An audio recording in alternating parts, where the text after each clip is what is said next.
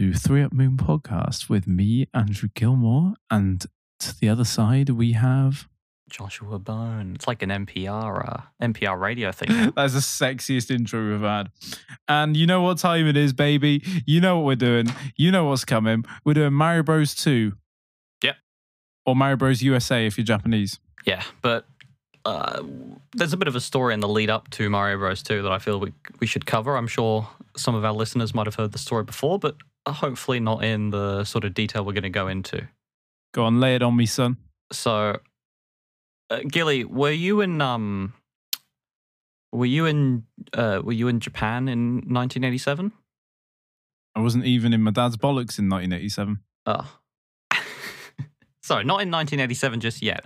The, a lot of this information, by the way, I should say, comes from a video called "The Story of Yume Kojo, comma not Super Mario Brothers T uh, 2," uh, which I would recommend people watch if they're interested. Uh, two TV executives from Fuji TV, who got a mention last time for uh, All Night Super Mario Bros. Uh, called Haruo Shikane and Michiyasu Kawauchi uh, and a manga artist called Shotaro Ishinomori uh, went to Rio de Janeiro.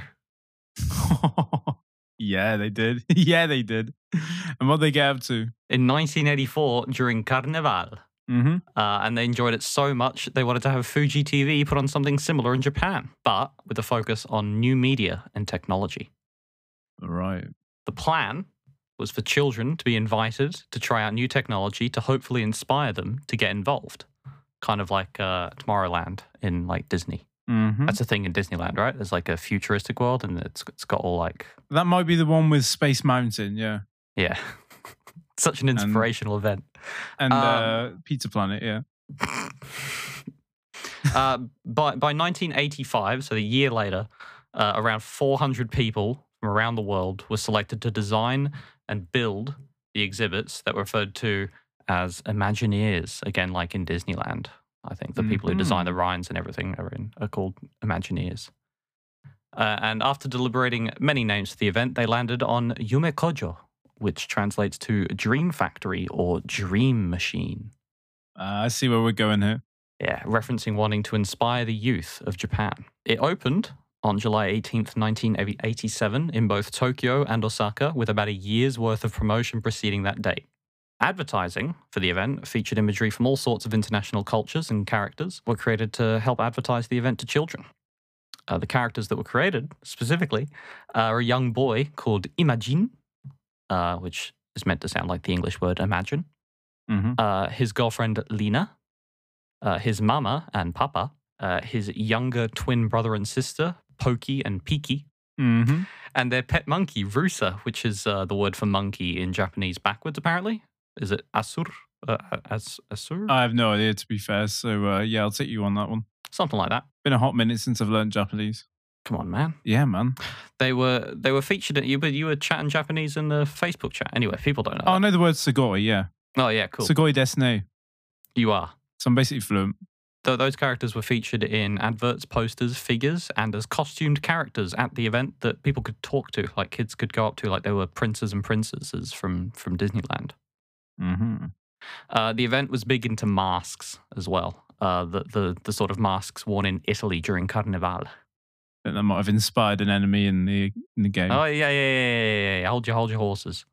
Also, you've gone pitch black again. I'm just looking at. It's like when they do the shadowy man at the news. You, you know, in the news, like to protect people's identity, and they're like, "Yeah, I killed him." Now the problem, uh, Boney, Boney. The problem is, mate, you haven't unlocked me yet. Oh crap! Yeah, okay. You're like a, a, ch- a new challenger approaches. exactly, yeah. They, you can see enough of me to tease so that you want to unlock me, but you haven't unlocked me yet. Yeah.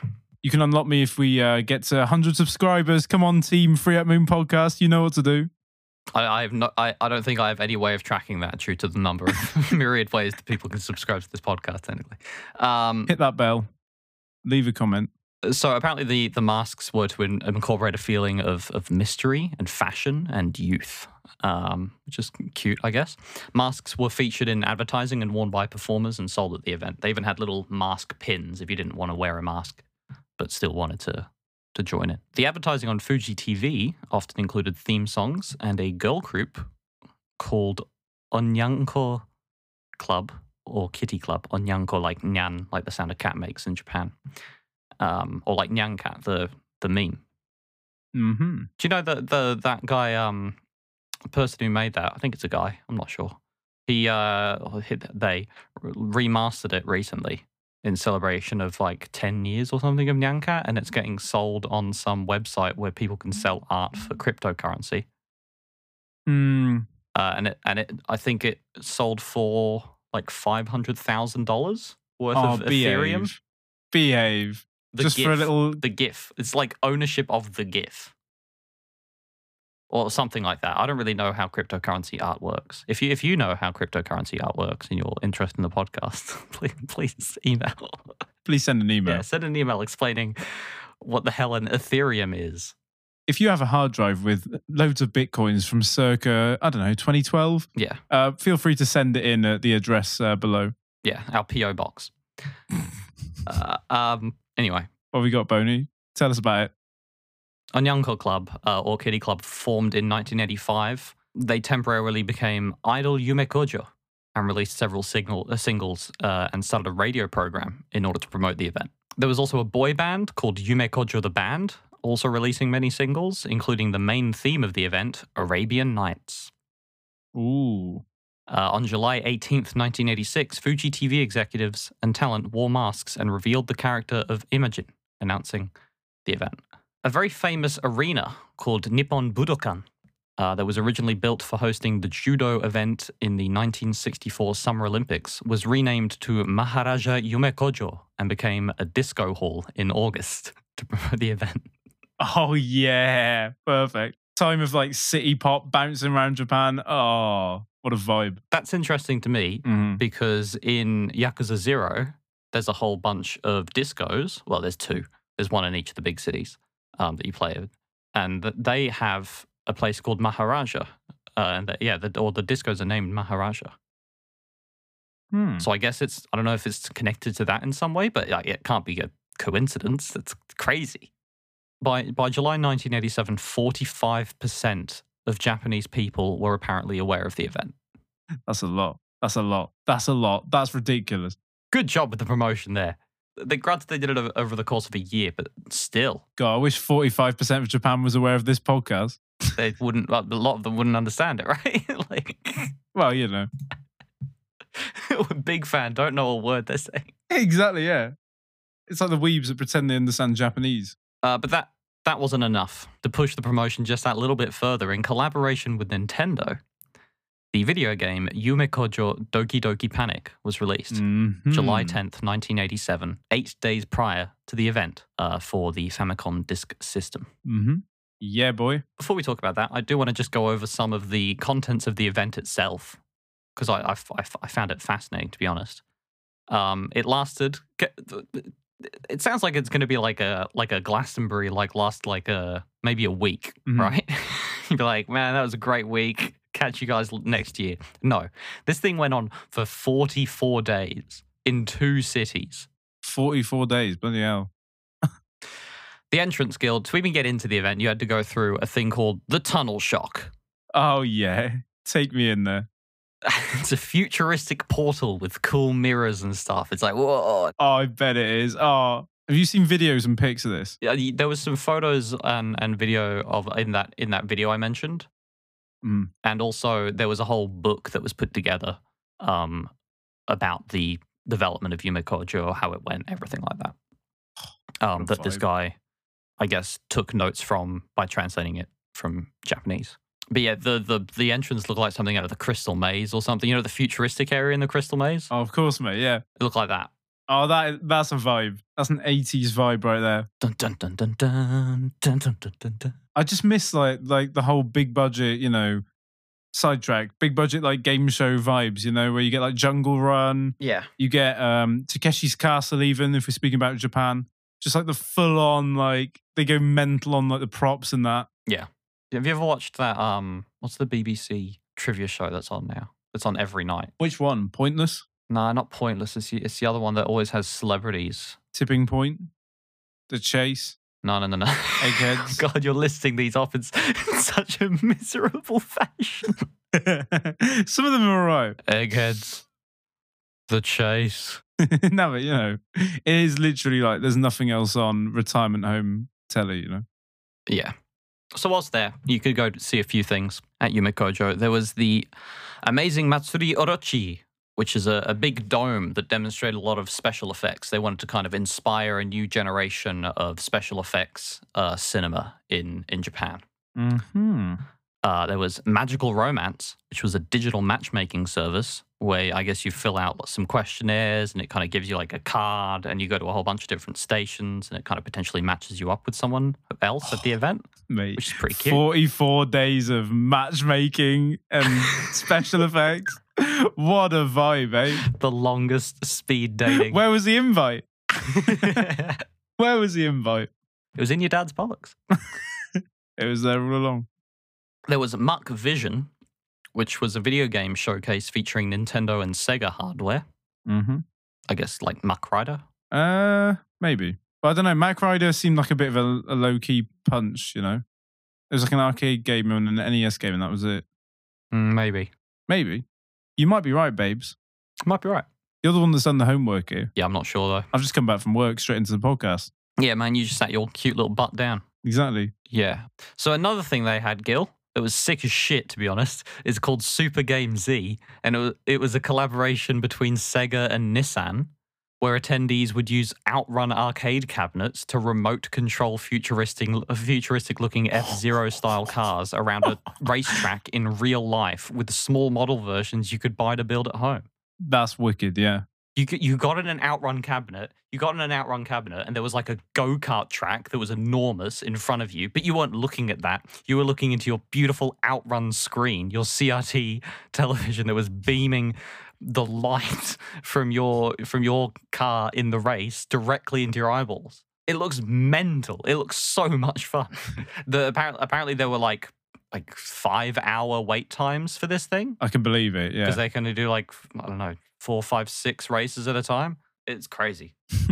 Their Disco Vision 360, which was an arrangement of 336 21-inch CRT televisions arranged in a dome-like circle, displaying an audio-visual piece that lasted eight minutes. Hmm. It was just kind of like ring of TVs that you were sort of watching a clip, but they were like all offset and stuff like that. So it's not it's not like you could. Ju- they were all like showing the same thing. They were all kind of showing different images as it was hmm as it was going. There was 3D Video Live, which was a 3D film theater where you wear a little visor, um, and it, it didn't look like it was using the red and blue glasses. Oh, that's crap 3D. That never worked. Yeah, for 1986, uh, six, it looked pretty cool. To be honest, it looked like it was going to be like the looked like it practically looked like they were watching Avatar, but with a virtual boy on their heads. Oh, that red and, red and black sickness. Speaking of, I still haven't played uh, Virtual Boy. still hasn't happened. wow. Yeah, it's basically a lost cause uh, free at Moon guys. What, what's our fan base called? Oh. Mooners? Mooners. Moon boys? Moon men? Mooners. We encourage our fans to show their asses whenever possible. I reckon Mooners. It's good bands. It's a band. No, said it's good bands. Oh right. Yeah. Sure. Mm, yeah. What's up, Mooners? All right. That works. What's up, Mooners? Um. Cool, nice. Then there was the space womb. Mm-hmm. the space womb from which we are all born which was like a big futuristic disco do- dome with like lots of lights looked like a big fun party there was also the dream emporium which was a celebrity meet and greet and food slash shopping area with stuff from around the world Oh, nice. Meet Cameron Diaz and have baked beans. Every japanese man's dream exactly. um Oh, no wonder 45% of the country knew about it. Yeah, exactly. I got to be there. Then there was a carnival site as well, which was a massive area with a big pavilion for various performances and concerts. Mm-hmm. In total, Gil, 5.7 million people attended, It's a lot of people. Which I don't know. What's the population of Japan? I'm too lazy to do the maths, but yeah, that's a lot of lot of heads. Yeah, population of Tokyo is 9.273. So you got to imagine you're getting a good proportion of the proportion of the city coming to this event. The cool kids, you know. Yeah. Cool. Cool, yeah, nice, All right. not bad. So, Gil, Cool little uh, bit of trivia there, mate. yeah. That's, that's I mean, I mean, it, it's it's more than that. It's kind of the it's kind of the the reason this whole thing exists. It's the reason the second game exists. The second game in the Mario franchise. So I think maybe we should, for now, uh, jump into Super Mario Brothers Two, go through that, talk about that, and then we can go back and talk about uh, Doki Doki Panic uh, and and kind of compare and contrast a little bit, do a little bit of uh, GCSE English lit, and uh, report our findings. Have you know I got an A star in GCSE uh, English lit? So uh, no, maybe I, maybe I got an A. Maybe I got an A. I'm not sure. Oh, you you loser, you freak. Yeah, you are smart, Gil. You know what you're doing. Yeah, I know what I'm doing. Um, yeah, like man. uh, Mario Bros. I- 2. So for those of you, go on. I, I'd like to invite you, as always, uh, to read through the manual with me. Okay. Yeah. The story of Super Mario Bros. 2 is how we start. Yeah, what about? One evening, Mario had a strange dream. He dreamt of a long, long story. Oh, spoilers already. Whoa. well, it's not spoilers though; it's in the manual. There we go. It- yeah. Wow. And, and and no, it's not. It's also not. It's not a sp- no. Hey, Gil, I get the feeling you skipped the beginning of the game. There's there's a bloody cute little storybook thing that appears. It writes out the little story. It pretty much tells you exactly this. Oh, I just mashed start, you know, like any real gamer. Nah, real gamers they they're there for the narrative in these Mario games all the way. go on then, what have we got? He dreamt of a long, long stairway leading up to a door. As soon as the door opened, he was confronted with a world he had never seen before, spreading out as far as his eyes could see. When he strained his ears to listen, he heard a faint voice saying, Welcome to Subcon. I'm doing the voice from. Uh, you, ever, you ever Yeah. gone to uh, WomboCon? Wombo. Yeah, Wombo. WomboCon. As in I Wombo, you Wombo, he, she. Yeah, as in I Wombo, yeah. But not. But it wasn't. I don't think it was named after that. I don't think it'll run anymore, actually, because Flash is dead, isn't it? They killed Flash. They killed WomboCom. Oh. WomboCon was a website, and you would go to it, and it would say on in text. It would say Wombo.com, and then there'd be a voice that would go, "Welcome to WomboCom. this is WomboCom," and you could just kind of hang out there and let the voice sort of tell you where you are. That's pretty dope. Uh, welcome to Subcon, the land of dreams. Mm-hmm. We have been cursed by Wart, and we are completely under his evil spell. We have been awaiting your arrival. Please defeat Wart and return Subcon to its natural state. The curse Wart has put on you in the real world will not have any effect upon us here, or upon you here. Remember, Wart hates vegetables. Please help us. So, I just, yeah. yeah. Hmm. Well, Mario doesn't really have any sort of, I don't know what the word is, um, reason to give a shit about this story, then, to be honest. So he's been told he won't be affected by it if it goes wrong or if he if he ends up in trouble. No, because because Wart has put an evil spell on Mario, allegedly. It says here the curse Wart has put on you in the real world will not have any effect upon you here. So he's cur- Mario is cursed in the real world, but he's not cursed in the su- in Subcon. If he goes to Subcon, he won't be cursed there, so he can help the people in Subcon defeat Wart. Ah, so in order to wake up, Mario has to win the game. Yeah. Yeah.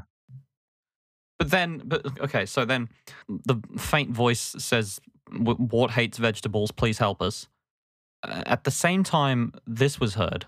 Uh, a bolt of lightning flashed before Mario's eyes. Stunned, Mario lost his footing and tumbled upside down. He awoke with a start to find himself sitting up in his bed. To clear his head, Mario talked to Luigi, Toad, and Princess about the strange dream he had. That's potentially like the most relatable Mario has come across. Well, so far, Guys, I had a really scary dream and it's like, it's really bothering me. Can I just, yeah, man, just sit down. Come on, I'll, I'll make you a cup of tea. Well, come on, mate. It's all right. I can see it's bothering you. Like, I thought you were acting funny this morning. like some really real ass Mario interaction. Honey, you've barely touched your mushroom stew. Eh, Peach, eh, eh, the voice, eh, the people of Subcon. Oh. Mario, Mario, can you put out the Koopa shell? I always put out the Koopa shell. Whoa, okay, whoa, okay. What's up? God, that is rude. If they put their garbage in a Koopa shell that Mario defeats, fuck. That is exactly the sort of thing that would appear in like a Paper Mario game, but never really be directly acknowledged. But the implications of it are really like fucked up. yeah, absolutely. he talked to Mario, or Mario, Mario talked to Luigi, Toad, and Princess about the strange dream he had. Uh, they decided to go to a nearby mountain for a picnic. After arriving at the picnic area and looking at the scenery, they see a small cave nearby. When they enter the cave, to their great surprise, there's a stairway leading up, up, and up. I bet Mario freaked out when he saw that, you know? Like, I bet Mario was literally uncontrollably freaking at that point. You know what? You know what? I bet he didn't. I bet Luigi was like, oh, shit, isn't that like what he said in his dream? Oh. I bet Mario was like, okay, it's real, it's fate. Let's let's go. I've got to handle it. If this is where we're at, if this is where if this is what's happening, I'll I'll approach it head on. You know, he's he he's ready to face the danger. Oh, well, let's go. It is exactly like the one Mario saw in his dream. hmm They all walk together up the stairs and at the top find a door, just like the one in Mario's dream. hmm When Mario and his friends, in fear, open the door, There you go. In fear, it's it's it's on paper. They were shitting themselves.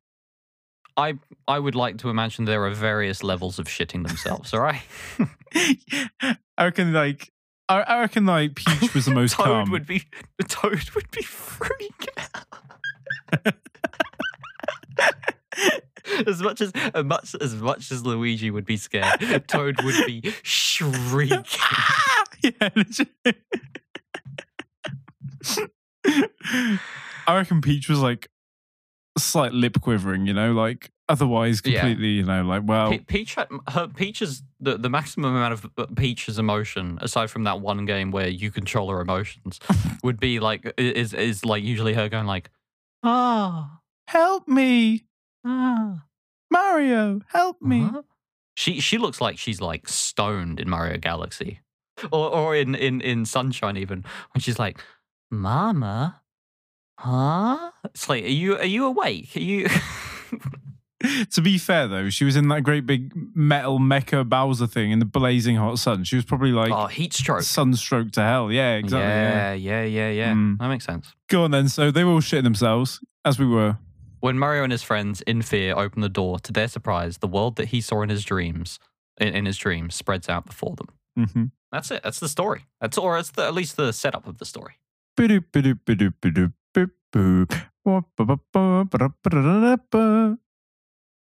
Know the basic rules of the game. First, pick which character you will play as. That's right. Mhm. It's not. It's not just uh, Super Mario Brothers two slash Lost Levels where you can pick a character, and it's not just Mario and Luigi either. You can be Mario, Luigi, Toad in brackets Mushroom Retainer, or Princess in brackets Toadstool. So many options. Wicked. It's really cool. It's really cool. It's one of my favorite things about this game. It's sick. Uh, there are seven worlds, not eight. Bit of a weird twist. I guess they hadn't really settled that uh, eight was a good number. Uh, this game is comprised of 20 areas in seven worlds. Uh, the the last world, World Seven, only has two levels as opposed to the rest, which have three. Uh, there is a little boss at the end of each area. The big boss, Wart, is waiting for you at the end of the final area once you've cleared all the other areas. Mm-hmm. It's cool because instead of uh, just fighting Bowser or fake Bowser, uh, uh, like seven times, you fight uh, a whole bunch of different bosses, and they'll look different. They all have interesting designs. Yeah, again, that's a big that's a big plus uh, point I think um, of Mario Bros. 2, especially in contrast to the first one. Yeah. is just like the boss vari- variety. You know, it's pretty cool. The, the variety in general, to be honest, the the granted you're missing things like uh, underwater levels and and and stuff like that, but there is still like there's a lot going on. There's some like sky themed area. We'll we'll we'll we'll, we'll get to it. Um, knowing what each character can do, jumping power. Each of the four have different jumping powers and ways of jumping. Mario has average jumping power in almost all situations, but the height he can jump decreases a little when he is carrying an item. Luigi, he can jump the highest and can go much further, but he jumps slowly. He's very floaty on the way up and down. He is incredibly floaty. Yeah, Never felt good to me. worst character. When he has an item, uh, his power decreases more than Mario. So I guess he he he even becomes a worse jumper. Um, Toad, he has the least jumping power, but since he has lifting power, the height he can jump and the speed he can run does not change, even if he is carrying an item. Toad lifts. Toad is the most consistent character. He also pulls items out of the ground a lot faster than all the others, I think. Or not a lot faster. Toad's built in this game. Toad is built. Uh, Princess Toadstool, she is number three in jumping power. When you hold down the A button, she can float in the air for about 1.5 seconds. Her jumping power decreases quite a bit when she is carrying an item. Mhm. I just want to say this this manual has some really nice illustrations, like really nice colored illustrations, um, with some really like of the era era Mario designs. Mario has very chubby cheeks, Ah, good stuff. like mustache is like it's out of control, man. uh, yeah, To- Mm. Toad looks very cute. Toad looks like he does in the cartoons almost in in the Super Mario Brothers Super Show. Mm. Uh, and and the princess looks great as well. There's a there's a image of them for this running section which says they all run at the same speed, but if they are carrying something, the order order from slowest to quickest is Princess Toad, uh, Princess Toadstool, Luigi, Mario, Toad. Um, and they have them in order like that, and they're all running to the side. And and Peach is like picking up her dress to help her run, herself run a little faster. Wicked. Yep. That's the one. That's good. Really, really cute art. Picking up mushroom blocks. The speed at which they pick up items in order of the slowest to quickest is Princess Toadstool, Luigi, Mario, Toad. And it's got them all again picking up stuff. And Toad is like, Toad has picked it up with such speed and force that he's launched himself into the air slightly. He's like, what?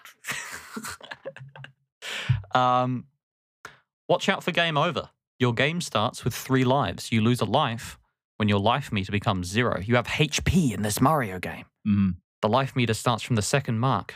When the marks are all white, you lose a life. This meter can increase to a maximum of four marks. If you slip up when the number of lives remaining is zero, the game will be over. Ooh. Uh, you lose a life if you fall down.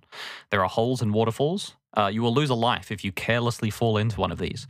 Be careful not to fall when you jump or lose your footing. Also, do not fall when up high in the sky. You become smaller when the life meter reads one mark. Be careful. And it has like a. it has an illustration of Big Mario Mm. looking down at little Mario and being like, oh, he's like concerned because he's becoming that, I guess. But the implication is that like he's he's scared of like this child version of himself or the the the impact that the image is having on me. If I explained that poorly, That's weird. Yeah, I, I can visualize it. Um, I think what's interesting, um, not to sandbag you intentionally, that's right. but um, with the whole HP uh, system and being small with one, and you know, be careful. Yeah. it's not a disadvantage in this game, other than meaning you will die if you get hit once more, because there's no there's no bricks that you can break anymore, um, which would otherwise be beneficial in the earlier games. Um, you know, when you're bigger Mario, you can break through bricks. Otherwise, you just bounce off them, which or you or or you just bounce into them. You don't do anything to them. Um, whereas in this game, it's if anything, you've just got a smaller hitbox, which is very useful in certain sections. Have you considered this? That when they're smaller, uh, they look not great. Yeah, that's true. Aside from Toad, Toad looks all right. Toad looks great. Everyone else else has their normal sized head on their small body, Hmm. Which is uh, uh, also kind of what's going on in the image. His head is slightly smaller, but it's pretty much the same size as Big Mario. But his body, it's like it's like you've squashed him vertically. It's like Or yeah, you get backache if you're a small Mario, you know. and that's kind of that's kind of what they look like in game. Yeah, but yeah, but you know, man.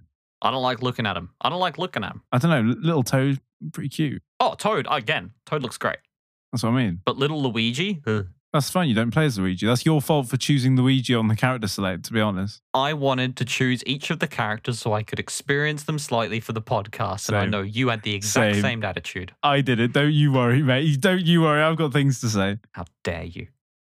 Retry and continue. Mhm. The right screen will appear when your game is over. To begin another game from the same world as it is en- as it ended, press continue. Press retry to start a completely new game from the beginning. Games can only be continued twice. It's pretty harsh. Pretty harsh. I would say, I mean, we'll get to it in a bit, but you can get one ups. I mean, it's inconsistent, but you can get one ups pretty easily in this game. Let's see how Mario and his friends move around. How to use the controller. it's very cute. uh, you can. I mean, It's, it's Mario. You can run. You can jump. Uh, you can press the run button while standing over a little um, bushel on the floor to uproot whatever is underneath the ground. Uh, or you, if you're standing on an enemy, which instead of j- jumping on enemies and killing them, you stand on them in this game. It's weird. We've had three different relationships in with the past three games with the idea of being on top of an enemy. Mhm. In in Donk in, in in Mario Bros, it kills you. In Super Mario Bros, you kill them. And now in Super Mario Brothers 2, you stand on them and pick them up by pressing the A button. And if you don't, you just ride them. You just kind of stand on top of them and they keep moving. Yeah. You surf on them. You surf and USA them. hmm Uh, a character's response to controls will vary depending on the place and possessions. That's such a weird way of phrasing that. I know what they mean, but that is very odd. Mm.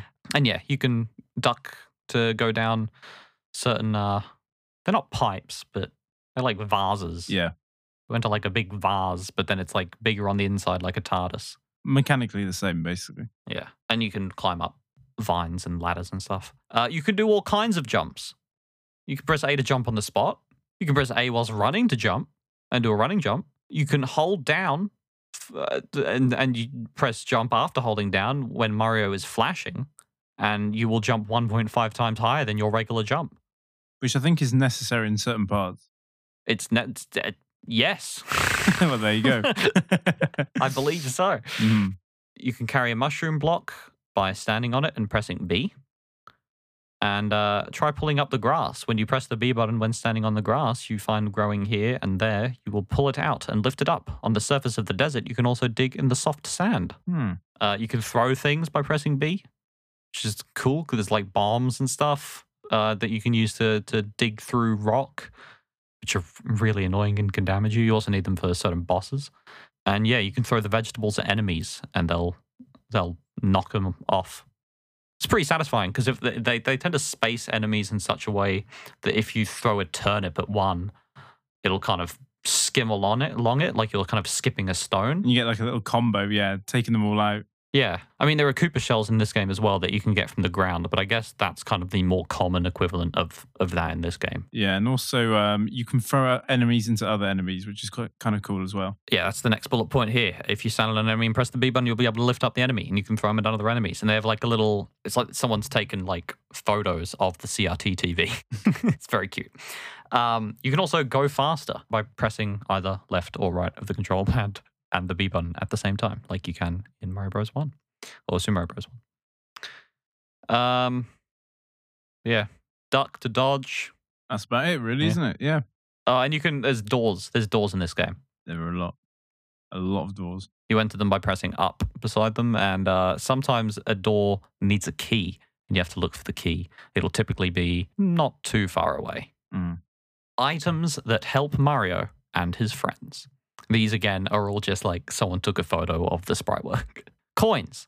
hmm Coins are different in this game, Gil. They're not scattered everywhere to sort of reward you for just existing in the environment. They are hidden in Yeah. the subworld. Mm. It's hard to explain. We'll get to that bit. Explain, explain the other item. You'll get there. Yeah. Says here, though, you can win extra lives with luck and the coins you have collected so far. Mm. Uh, unripened vegetables, they are not fully grown. Just give them to the enemies, which is a very. are they being like sly and snide and be like, hey, Mm. hand them out? uh, ripe vegetables, if you pull out a lot of them. What? Oh, I guess if you pull out multiple vegetables in a row, it increases the chance of getting a. Big fat one. Mm. Yeah. Is that the But implication? even then, like, I feel like the uh, they're the same sprite size, and I'm pretty sure like the leafy part Yeah, I I don't think it. of I don't think it would be smaller more damaging. still kill them anyway. So it's like, I don't get that. Yeah. Yeah, weird. That's weird. Weird, weird, weird. Uh, turtle shells. When you throw them, they slide and hit the enemy. Mm-hmm. Bomb. A few seconds after they are picked up, they flicker and explode. Mushroom block, which they look like jars to me. Mm, yeah, mm, no, No, no, they're a mushroom block. No, no, okay, but are you thinking of the mushrooms or are you thinking of the mushroom blocks? No, the mushroom blocks. Nah, it's not a mushroom block. That's a, Nah, that's fine, man. Nah, nah, nah, nah, nah, nah. That's all right. that's a jar. It looks like a Mm. jar with a big lid. massive lid. Yeah, a mushroom-sized lid. Yeah, massive lid, but like a you know, a, you know, massive nose Mario, massive lid for his jar. Tell us about mushroom blocks. They can be used as steps and for attacking the enemy. You pick them up and throw them down. Yeah. Uh, mushrooms, they appear when you enter a warp to subspace at a certain place. Man, it really just throws that at you halfway through the manual. Uh, subspace exists. Um, your life meter will increase by one mark. A one up. When a one up mushroom appears, you get a new life. They probably should explain that you typically find those in certain kind of hard to get to uh, little bushels of greenery that you can pull up. Mm. Uh, small heart. This appears when you beat a lot of enemies. The life meter recovers by one mark. Power block. When you throw this, the earth shakes and you can beat all the enemies. And a key. You need this to open locked doors. Your running speed does not change, even if you have a key. That'll be useful later on. Yep. Wink, wink, nudge, nudge. Really useful items. Go to subspace with magic. If you ever find a magic potion, which you can pull up randomly from the little bushel, bushels of grass, not randomly, sorry, it's it's specific specific bushels have have these. Try throwing it. When you do, uh, a door will appear. You'll enter the subspace if you press the top of the control pad whilst in front of the door. Man, they really okay. This is this manual is this manual feels a bit Laying it out. it's, it's laying it out, but also I feel like you could write this better.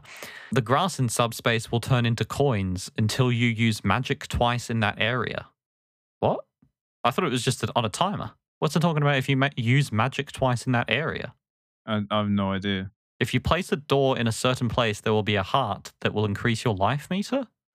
That's just directly translated from the manual from from the manual for Doki Doki Panic because in in Doki Doki Panic, there's not mushrooms to to get stronger. It's just hearts. Oh, you've called them out, Boney. That's not on. Yep, yep, slammed. There we go. Boney's got them fired. So yeah, uh, I feel like we could maybe explain that better. So occasionally you'll pull out a flask of a magic potion. Uh, you can throw it, and you kind of go into like a, a, a an other world, a little kind of dark world version of the. It's like a silhouette version. Yeah, all of the landscape is is silhouetted as opposed to kind of being in full color, and any bushels of grass that were present in the normal world, uh, when you pull them up in the in the subworld, have coins. Mhm. And sometimes at designated parts of uh, Yeah, at designated parts, you can um, find mushrooms. that, that I do enjoy actually because there'll be little parts where you're like, mm, I bet there's a mushroom there, and you have to go find the potion nearby, grab it, and bring it back, and you're like, every time it's there, you're like, yeah, Mm. very enjoyable. Um, you'll become invincible by collecting cherries. hmm A starman will appear when you collect enough cherries. When you pick this up, you'll become invincible for a limited time. Time stop. Vegetables are not only used for attack. If you have already taken four and you take a fifth one, a stopwatch will appear. When you take this, the enemy's movements will stop for a limited time. Is that how it works? I thought it was completely random. Yeah. Uh, yeah, I thought it was just certain ones had one as well. But I guess Hmm. if you're pulling out vegetables in a row, you'll you're more likely to get a stopwatch. Apparently, yeah. Interesting. A bonus chance at the end of an area. Clear the screen by overthrowing the boss character. At the end of each area, there is a mask that becomes a gate to the next area. Mask there. Well, why, where could they have got that mask from? In order to open the gate, you must get a hold of the crystal ball. Birdo sometimes has the crystal ball, so you get it back by defeating him. At the end of each world, the boss is waiting for you again. The bonus game is one of chance. Get more lives by collecting cherries. You can win extra lives when you get when you clear each area. You get one play for each coin you have collected from the last. Basically, it's a slot machine. You play the slot machine. If you get a cherry, you get one more life. If you get two cherries, you get two more lives. If you get three cherries, you get five more lives. I played this game all the way through and then played it again, sort of in Doki Doki Panic a bit, and I never got three cherries. No, I, I was crap at this slot machine thing. Oh, Do, do, do, do, do. I just kept getting misses. Oh, I definitely got a lot of lives. There was there was a point where I had like ten lives. No, not not not not Andrew. But but full admission to the viewers, I was I was rewinding a fair bit. I did use the rewind. I don't disclose that because now I have to disclose it, and I have to be honest that I also used a few rewinds. Uh, That's that's fair. It's a difficult video game. and I also did it. I was like, do I do I want to risk a game over? I was like, no, I don't. And I did make a, like maybe one, two save states uh, throughout the game as well. Three up moon. Sue us. Sue us. Yeah, I don't care. I, I don't care. Give give me shit. Call me a casual man. Like I'm here for a good time, not a long time. I want to hear the emails, you know? Give it to me. Yeah, give us hate. Obstructing your way. Gangs of enemy characters. Gangs, the gangs. Yeah, there they go. uh, Shy Guy, Red, a member of the 8 Bits, a club from Evil Dreams. He wears a mask because he's shy. Mm. Shy Guy Pink, he moves back and forth on the hills. Carefully avoid him. He's like the, the Red Koopas of the of the Subcon. Tweeter, it's a bird with a mask. He hops. Try to get on top of his head. Mhm. Sniffit, Red, a member of the 8 Bits. He wears a mask and spits the bullets of evil dreams from his mouth. Oh, nice. They just kind of could go like full, fully out there, you know? They could just really get fast and loose with it. Sniffit, Grey, he jumps before spitting a bullet. Learn the timing of those bullets. Grey Sniffits suck. Yeah, not grey sniffet. Sniffit, Pink, he moves back and forth on the hills. Avoid his bullets with timely jumps. Mm-hmm. Ninji 1, he is a little devil who appears in the dreams of NES players. Excuse me? Uh, fair enough. Ninji, he's Freddy Krueger from Friday the 13th. Is that Freddy Krueger, right? Yeah. Yeah, yeah, yeah. Pretty sure. Yeah, yeah. The one they make fun of in Rick and Morty. Yeah, sure. Okay. You're, man, you're cool. Yeah, yeah. God, I'm smart. God, your IQ, man. Yeah. He moves fast and will persistently chase you. hmm Ninji 2, he stays in one spot and jumps repeatedly. A strange guy. There's no visual difference between the two, I don't think. So I always thought it was kind of random the behavior. Ninji 2 is slightly blue, according to this palette Ah, fair enough. that they have here, but I feel like you only really see blue ninjas in the caves, and I feel like those ones run as well. Mm. Truly, both strange guys. Um, at least Ninji 2 isn't assaulting me in my dreams because I'm an NES player. Beezo, Red. Oh, the guy who owns Amazon. Yeah, Jeff Bezos. yeah, what's up? Hey, got him. Dunk. Go on, put me out my misery. Tell me about Beezo, man. uh, he's a little angely flying dude with like a a little. It's not a pitchfork. It's like a lance, but it's got an extra prong.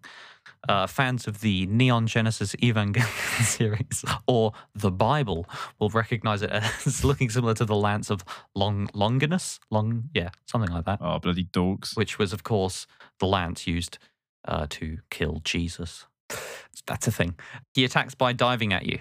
Looks like a shy guy with wings. Yeah, that's probably a better description. But the mask is different. The mask, the, each of these, by the way, again has like a, a cute little drawing. Mm.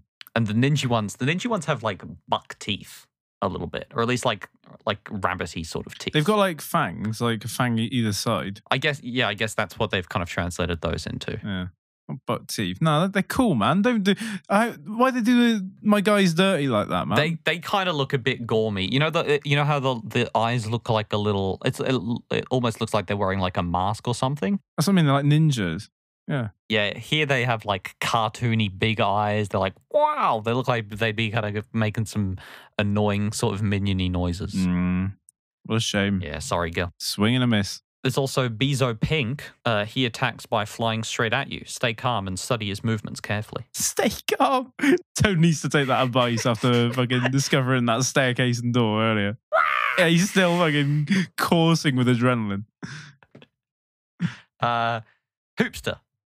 Hey? He is a creature about the size of a basketball. He resembles a ladybug. He lives on vines and crawls up and down. Oh, that's what they call him. Oh, yeah. Hoopster. I know the other names for them, but I didn't know that bloke. Uh, there's Phanto. Yeah, I absolutely know. Don't you worry, mate. Yeah. He is normally at rest and waits by keys. Mm. If you take a key, he will pursue you. And that, oh, he's good. And he's, he's, I mean, he's actually in the game. He's really nowhere near as threatening as, like, you know what I mean? Because it's just like you drop the key and he'll pack it in, he'll run off screen. Yeah. So he's really easy to um, outdo in that sense. But it is kind of creepy how, like, you'll take the key from the room, leave the room, and he'll just come straight at you in the other room. And you can keep moving rooms, but he will find you and he will keep chasing you. Even the way that in the key room itself, uh, when you pick up the key, I believe you're safe. But the, the there's a mask, there's a phantom mask in the background that's static, but flashes as soon as you have the key, and you're like, I got to get the fuck out of here. Yeah. Even though you're safe, you're like, shit's about to go down. It's like you're pulling off a heist. It's good. Um, Trouter is a fish which lives in the world of dreams. You'll find it in waterfalls and rivers. Yeah, they do exist. Yeah. Yeah. He interferes with Mario. So do the rest of them. if anything, not really, because they often require him as like platforms. if anything, he helps Mario. Mario would not reach Wart. Mario would not reach Wart without. I may be wrong. Maybe there's some glitch exploits or some like tricky Luigi jumps to get around it. But I'm pretty sure there are some levels that would be unbeatable if they just deleted the Trouter coat in the game. If they just undid Trouter from the game, Yeah. I don't think Mario could ever reach Wart. Porcupo. His body is entirely covered with spines, so you can't climb on his back.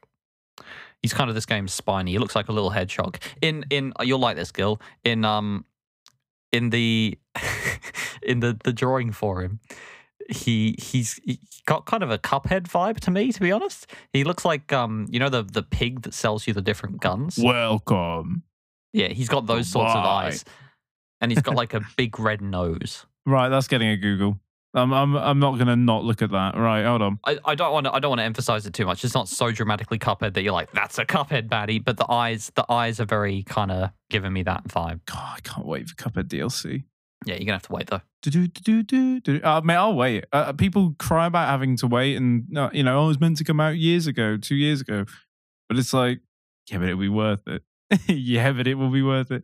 Man, I'm patient. You know what can I say? Yeah, man.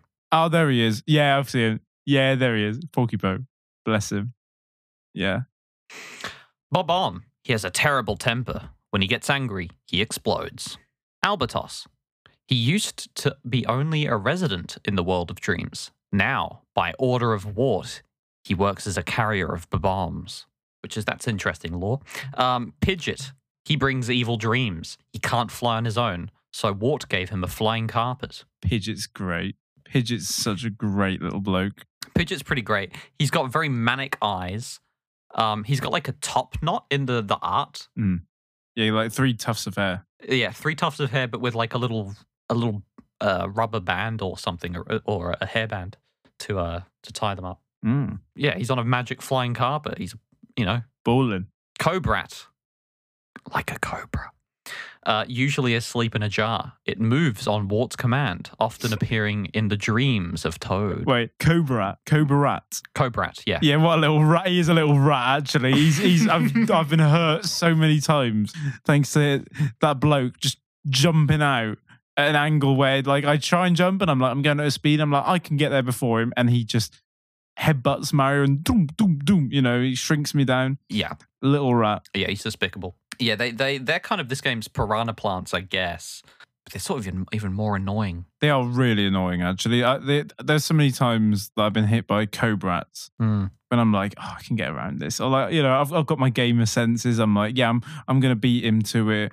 Or like, I'm gonna pick him up and throw him, and then some for some reason I'll be hurt for doing that. Yeah. Cobrats suck. Cobrats suck. Never mind grey sniffits. Don't don't put them on the same level. Cobrats are the worst. Uh, Panser. Oh, then again, Panser's pretty bad. That's a flower that just gauzes fire, isn't it? Yeah, the only plant life Wart created for the world of dreams. It spouts fire. So, okay, we haven't got to it yet. But do you think the enemies in Super Mario World that are the flowers that shoot the fireballs are inspired by pansers from Super Mario Brothers 2? And now that we're speaking about Mario World, to answer your question, yes.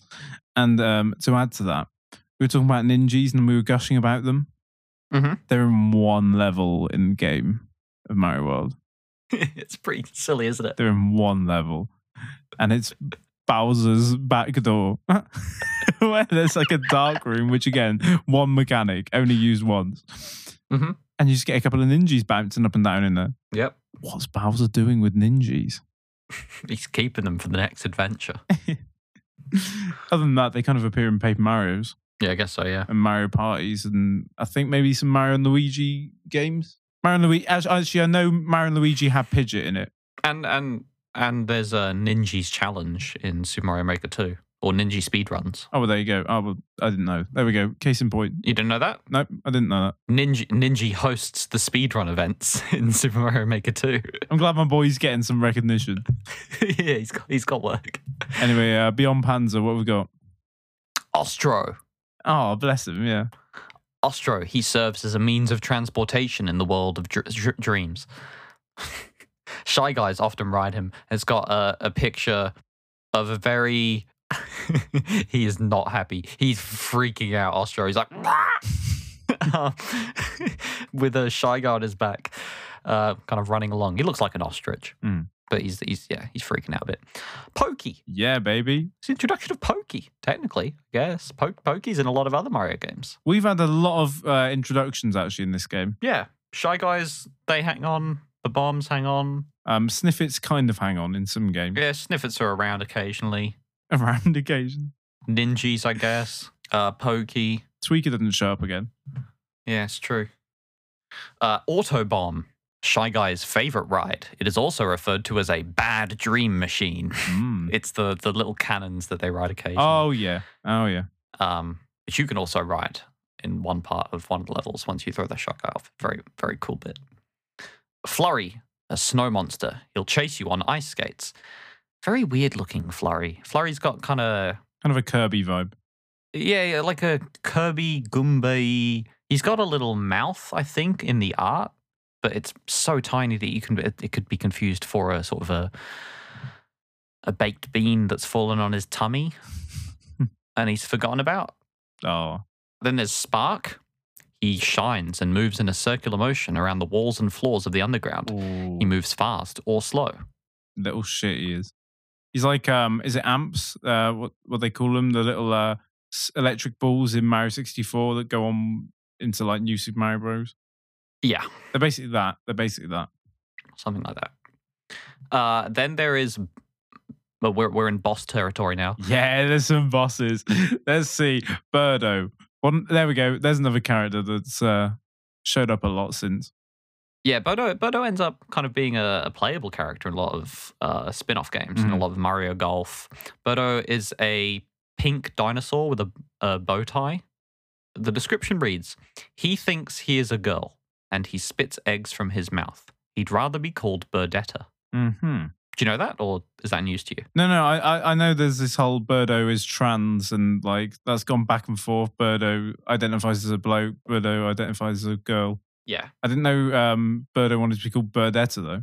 yeah, So why does Mario and the gang not just call her Birdetta? because they're transphobic and they don't respect. Apparently. like that sounds like a joke, but I mean, it's what's happening. so, so yeah, uh, There we go. trans rights for for Birdetta. um, and, and and actual trans people as well. Uh, Mauser. Oh, Mauser deserves to be. Never mind Birdo, man. Mauser's where it's going. You know, like with his shades, he looks cool. Mau- Mauser does look really cool. And yet he never he never appears again. Mauser is one of the characters here where I think his sprite work almost looks better than the the line art they've drawn for him. Mhm. He looks kind of he looks a bit like He kind of chubby in the artwork, kind of harmless. yeah, that like th- there's a consistency with like rounded edges for a lot of the characters, so I see why they've made this choice. It would look weird if he was if he had the sort of his, his he's a mouse that has sunglasses, Mhm. um, and his sunglasses in the sprite work are really sharp at the edges. They're almost like um like the Squirtle Squad sunglasses, Oh yeah, spot on. Yeah. but but he it just looks like he's wearing a pair of two dollar cheapo sunglasses from a no, that's crap. That's crap. Nah, that's not. That's not what Mauser looks like. Miss me with that. It's not great. Uh, Mauser, it is a bomber of bad dreams that destroys good dreams. It is proud and it doesn't believe that it is just a mouse. Fair enough. I mean, I, I, I just like the character design, man, with his little sharp ass glasses, chucking bombs, Yeah, he looks cool. Yeah. hanging out. Or I guess it looks cool. Fry Guy. hmm Wart gave life to this entity, which is created from fire. He spits fireballs. Little fireball with a face on, sunglasses again, or not? Uh, no, I, I don't think he has sunglasses. Oh, I don't think he has sunglasses. He has like uh Goggles. no, like a like a like a like a mask, but not like a full mask, like one of those like a Catwoman mask. Oh yeah, yeah, yeah, yeah. And he, he- I like his little kind of chubby fire cheeks that appear when he's blowing. Mm-hmm. He's like, well, he or when he's spitting fireballs, Mm-hmm. which he does when he's mad, according to this. Um, Triclyde. Oh no, Triclyde is the worst um, dream character. Who, who did I stand at first? I, I was talking about um, the rat bloke, uh, the snake rat, whatever his name was. Oh, you think Triclyde is really annoying and hard to fight or something? Yeah, massively. Really? Yeah. I feel like I had more trouble with Mauser with him throwing the bombs and everything. Oh well, there you go, man. Mauser was cake for me. Huh. I don't even think I got damaged with Mauser, but Triclyde took lives, bare lives. Mauser just can kind of he can really bulk up the screen with bombs, so he can get pretty intense. Mm. Triclyde, you just throw the jars at him and you're gone. Nah, because like every time I try and out, outrun the fires, because they just spit like a line of fire. Mm. and I, I just oh, I'd get hit nonstop, and I'd like try and outrun it. I'd try and find the gaps, but then because there's so many fireballs on screen, Mm. the game would slow down a bit, and so it would like mess up your rhythm a bit. You know, like it would slow down a bit and then speed up as one of the fireballs goes off screen. So like Yeah, yeah, yeah. so many times with that, would, you'd suddenly get hit by something. It's like, oh come on, man. he's definitely. I, th- I think in that case, then he's one that you really need to try and do quickly. And that yeah, and that combined with some like um, mushroom block jank, Yes, where you throw it and it suddenly stacks for no, and you're like, oh what? Yeah. they're not. Yeah, they're they're a bit We'll, we'll, inconsistent. we'll, we'll get we'll get there. We'll get Triclyde, he was once an outsider. Where he belongs. but now he is one of Wart's helpers, since he impressed Wart with his cunning brain and offensive capabilities, which are three times normal strength.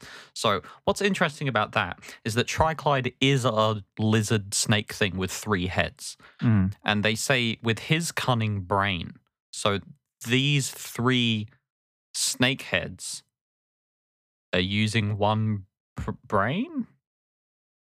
Yeah, why not? Yeah. I mean, then they what do they do really? They just gauze fire at you aggressively non-stop. So the it, it's, you know they're not doing anything that wild. Well, not according to Wart. Wart says they're cunning, but I guess Wart is a toad that walks backwards and forwards and is weak to vegetables. And kind of burps at you. Hmm. Mhm. Yeah, no, I'm not taking Wart's word on that. That's interesting. Do you think the do you think uh, only one of the three heads has a brain, or do you think all three of them share a brain in the sense that they all have brains, but they're connected by a sort of? They all have like a third of a brain that's connected. Ugh, Yeah, man. gross. And luckily, you kill it and it never shows up in a game again. uh, Clawgrip. Yeah, he's all right. Bless him. He Clawgrip tries. Clawgrip. He looks like uh, he looks like Paris, the Pokemon. Yeah, yeah, yeah. Hilton. Sorry, that that's shit. That's shit. That's not even even like when that joke could have maybe landed like 10, 20, god, 20 probably years ago. That's still shit. Uh, that- that- cut, cut, cut. nah, don't cut. I don't give a shit. He grows suddenly, and he is surprisingly skilled at throwing rocks. Uh, yeah. Which, yeah, I would agree. I, I don't. I would have low expectations of a crab. He, he's a little crab-looking guy. And you'll Uh, never guess who she's dating next. Okay. uh, I hope Paris Hilton's watching this show. Don't forget to subscribe, Paris, and endorse us and all that jazz. Let me let me make DJ sets for you. Yeah, I think there was a time where Paris Hilton did DJ sets, but was like faking it. I've seen memes about that. I, I won't do Paris dirty and say what they were, but she had some questionable things on her shirt. Okay. Wart. yeah, what man? What what a geezer Wart is, man. He does jack shit. Yeah, he's cool because he's just he's got a great design, man. All he does is burp and then die, kind of.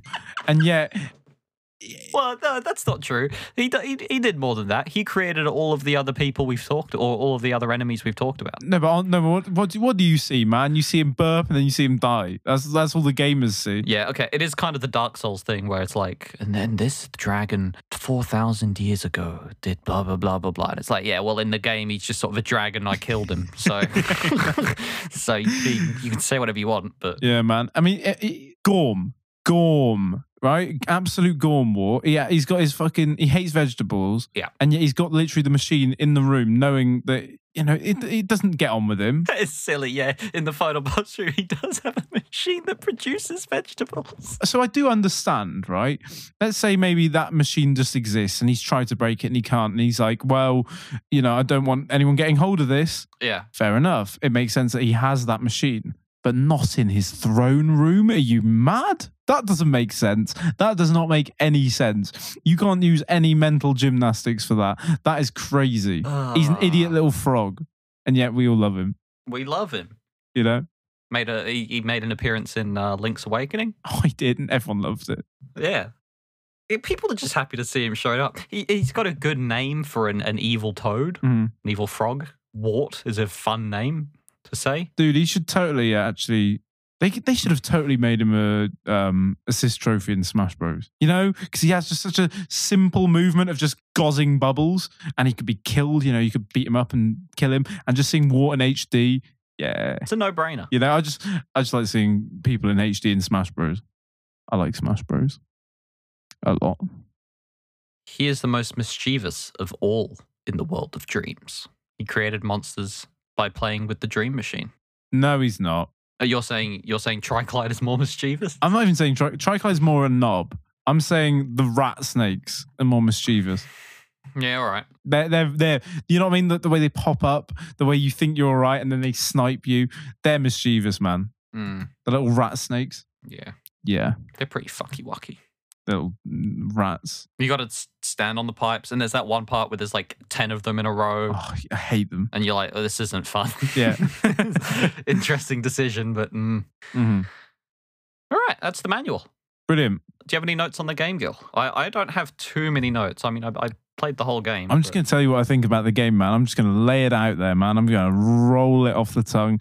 It's just going to be a stream of consciousness. I've kind of, what I've done, Mm. which I don't think I did with the other ones. Mhm. Um, with the other ones, I just kind of wrote down what I remembered. This one, if I thought of something, Mhm. I'd pause and I'd make a note. Oh, that's that's what I've been doing. So I've got a bit more of a narrative with this one, I think. Anyway, maybe it's maybe it's a bit more scattered. We'll see. So I've got Birdo and Shy Guy with a love heart emoji. Mhm. Like this game introduces both of them. Great, Yeah. great additions, brilliant. One thing I noticed as well. Speaking of uh, how I mentioned as I was playing the game, if I thought of something, I'd pause it. Mhm. It's kind of weird. Whenever you pause the game, it just plays like one of the channels of music. Yeah, no, I, I, I. So that's my fourth note. Yeah, Uh, all caps. Love that if you pause, the music keeps going, but just has the triangle and noise channels playing bass and percussion. yeah, So first off, this game already has fantastic music, but the fact that like if you pause it, it's not like Mario where it just goes Venom Venom and it's silence whilst you're like, man, I, I really hope I get through eight four. This is really scary. In this game, you're just chilling out, you're just vibing, man. You, you know, yeah. But like, I don't know. When you pause a game, you want it paused. You know, you want it to like shh. Oh, I need to I need to answer a phone or something, and you just bloop, bloop, bloop, bloop. mute the telly. It's cute, whatever, man. Yeah, whatever. It's not like making noise where you'd be like, well, this is distracting. I can't focus. It's just like, It's kind of weird though. Like there's some of the like uh, disjointed bass notes. Anyway, I've put that I think like the plucking mechanic, um, it's got like a fun novelty and it is satisfying um when you can sort of just chain enemies as you throw them. hmm I found the game was very floaty feeling, even without Luigi.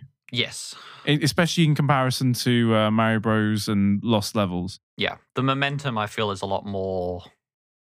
going from yeah going from that to this game was a bit of a whiplash at first i kept i kept trying to jump on an enemy and i'd you know i'd overshoot it slightly and Yeah. skid off them a bit or i'd jump into them and get hurt because i you know miscalculated the jump a bit Mhm. but yeah um yeah i put out like choosing the four characters was brilliant and peach like the fact that peach can float that's great Not just the fact that you can choose from one of four characters, the fact that after each level, you get to be like, oh, I'll try someone else. Yeah, exactly. Yeah, yeah, yeah. The fact that you're not committed to one as well. Brilliant. And especially how certain characters are better optimized for certain things. Like some of the some of the bottomless pit areas, like Peach can be useful just to give yourself a bit more coverage um horizontally. But then like you have some like sections which really involve digging, and so Toad's really useful for them. Mhm.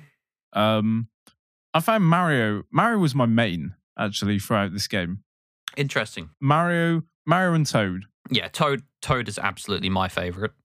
Luigi, Luigi, no. Luigi, I tried maybe once and was like, that was a mistake. I lost loads of lives here.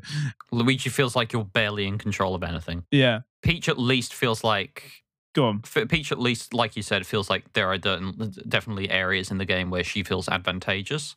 Mm. But It has slow, her slowness is what did my head in a bit. yeah, it's true. That that's where I've and so I again maybe I'm misremembering, but I feel like her is her jump like vertically a bit knackered compared to the other two. I think so. I think so. It felt it at least. Um, well, actually, to be fair, Toad's jump isn't that great, but it's sort of benefited by the speed and strength. Yeah. which you know, so it, if you, if you need to make that higher jump, you just do the crouch do the jump. crouch jump. hundred percent. So um, what? So yeah, I'm just sort of working my way through these uh, notes as we go. Yeah. So sh- shall I, shall I give you one of mine? Go on, throw it out there. I think that first part of the very first level is very cool. Yeah, falling from the sky from a door. It really sets the tone. It feels like you're entering a dream world. Mm. First off, um, the, the, and the big mountain you fall down makes it likely that you'll land either on the mountain, like you're gonna try and land somewhere because you're like, ah, whoa, I'm freaking out. Because like if you, if you're playing a Mario game and you're falling, you're worried. But one, this introduces you to the fact that there's vertical scrolling, so like, don't be necessarily worried. Sometimes you might go up or down the world and, and you'll be safe. But two, there's a chance you'll land on a shy guy because there's shy guys wandering around. hmm Uh, and if you do that, you'll be like, "Whoa, I haven't killed it." This is in the context that you haven't read the manual, right? You'll you'll land on it and you're like, "Oh, oh, I'm I'm riding on it. What what do I do?" And you might press B and you might pick it up and then you'd be like, "Oh, cool, okay, okay." You know, it's kind of it's kind of I feel like the same sort of attempt to sort of teach the player by by circumstance, I guess. I'll tell you what. I think I might as well throw it out now. hmm I was disappointed by this game. Okay. I was disappointed by this game. I wanted to like this game. I was looking forward to playing it. I really liked one, and I did not like this one as much. I'll give you that. Yeah, I so I'm so I've just thrown it out there, and I'm gonna slowly sort of try and paint the picture of why. Mhm. So one thing as well, you mentioned about how like with uh, the game introducing vertical scrolling, and I agree that first segment really cool. Yeah. I think even in that same level, Mm-hmm. if not in the same level, in a similar segment, whereby there was like a cave segment. Mm. And you go up in a vine to the upper level of the cave. I missed something in the bottom. I can't remember what it was, or even I, I wanted to explore a bit before going up. I naturally thought if I go back down, I'll be all right. And instead, I lost a life. That didn't feel good Right. Yeah. yeah, the the game treated, which was previously, you know, the upward passage that I s- safely went up as a bottomless pit and killed me, and I was just like, nah, come on, that was a that was a, I didn't even hesitate to rewind, you know, I was like, I, I was like, I was like, I don't care, I don't care, fuck your rules, man, you know, when that happened, I was like, I'm not even hesitating on that. Yeah. So what else have I got? I've, I've I, got th- I think that I think there definitely is a lot of parts in in this game. So, okay, for for context, right? This Super Mario Brothers 2, like we've kind of established, is Yume Kojo Doki Doki Panic reworked into a Mario Bros game, like Mhm. or, or or because of, as we mentioned in the the end of the previous episode, Nintendo of America guy felt that uh, Super Mario Brothers 2, as it was in Japan, uh, was too difficult and too similar to the first game to release to a Western audience. Um, so they reworked Yume Kojo, Doki Doki Panic, Mm. which was developed in collab- collaboration with Nintendo for the Yume Kojo event, into this game. I think it's it's pretty hard. It's definitely harder than Super Mario Bros. Like there's there's a lot of really frustrating kind of bits that are like weird and Mhm. there's a lot of like uh, there's a lot of gimmicky levels i think in the sense that that- definitely, definitely. I've got I've got some bits to say about that as well. like like like eventually my notes just turns into like a list of levels where i'm like 4-1 ice physics mm, fun 4-3 I've got something similar to that. I'll tell you what. I'll finish mine. yeah go on because I feel like I'm feel like I'm going to hit on some of these points. Okay. Uh, so one thing I mentioned as well, actually, um, with HP upgrades, Mhm. so you can uh, sometimes uh, get more more than two hearts, which is really satisfying to have, Yeah. especially with how slippery this game can be. In, well, in my opinion, and also if it it feels like you earn it because like you're getting it from mushrooms from the subworld. So you're like Mm. eyeing out the game and being like, where would I hide a mushroom? Oh, that seems like a weird place for them to have, you know, a, a block there. I wonder if there's something there in Subcon or in Subworld. Mhm. But um, I find it a bit of a shame that you don't keep that HP upgrade. I don't feel like that would be um like Between levels. yeah. Mm, I don't feel like that would be coddling because sometimes you do get. I've had it before where I have a mushroom just before like a really easy Birdo fight, and it's like then I go into a hard level where I've got only two hearts again. I'm like, oh, I would have really been glad of this right now. yeah, but I feel like it encourage if you if you just got the. Uh, are you saying I don't think you should stack it beyond four because that, that obviously would then break it. But sure? But are you are you saying that you should keep those life upgrades even if you die still, or you should lose it if you die? No, I mean, um, let's say you pass the, uh, you beat the level, and you have um, three hearts. I think going into the next level, you should have three hearts. No, no, sure. But what? I should just have them for the rest of the game. Well, no, you should have it until you lose it. But but the way it works is that if you die, you don't lose it. What do you mean? If you die and come back, you still have three hearts. No, no. Okay, okay, yeah. So I, I think, I, I guess you'd have to rebalance that a bit. Yeah. Okay, you're saying swap the ability to keep those three hearts after you die for the ability to take it between levels. I disagree because I feel I feel like the whole point of it is that it sort of encourages you to keep looking in Subworld more and keep looking for those flasks. Hmm. I don't know. I just, I just had a few times where I, I'd really cheese, well, not even cheese, because that implies, you know, I'd literally play it normally and absolutely breeze through a level. Hmm. Only to then go into a level with no longer having the upgrade, having not had it for that long. Yeah. To then be like, oh, I've already taken a hit, bloody hell. Oh, no, and this is hard. Okay, cool. Hmm. where, where I've been like, oh, I wish there was some kind of like middle ground there where you could have. Um, I'm not, I'm not scared of a challenge, but just some kind of like, uh, almost like make it feel more. I don't, I don't know what the word is. Give, give more weight to it. Like, oh, thank God I've got one of these. What a relief. That's going to make some of the hard levels a bit easier for a minute. I get that. Um, I, I would say so. Okay, when I when I when I first loaded this up, I didn't just kind of go, all right, I'm to play Super Mario Brothers 2 and just play through the whole game from like my first kind of attempt into it. I gave myself a few goes. Um, I, I think I played through like the first two worlds, two or three worlds twice, uh, and and restarted the game uh, and kind of learned some stuff in general. Uh, and part of that was sort of picking up on places where there were there were mushrooms. I, I kind of found it in the in the sort of way where maybe maybe back in the day you were playing this game and you were sort of going through and you and you were picking. you'd have like two games. You would play this game a lot. Yeah, exactly. And you and you were learning the lay of the land. Um, and so I was definitely picking up on locations where I was like, oh, there's a mushroom here, or oh, there's a lot of bushes there where I can get a lot of coins. So some levels I was finishing with like 20 coins, which is 20 chances or a tr- 20 chances of add up to Wow. you know 10 or or, or up to uh, up to 5 one ups per per slot machine attempt. Fair enough. Yeah. Realistically, I mostly got like one, sometimes two, but still not bad. And so I feel like I feel like they kind of uh, like I said are going for that sort of vibe where you are really learning these levels in a way that's that's different to Super Mario Brothers 1 where you're kind of reacting to it or, or maybe learning it as you get up to it. Oh yeah, it does make sense. Yeah. And then uh, the the other reason I think that is because of how the original game worked,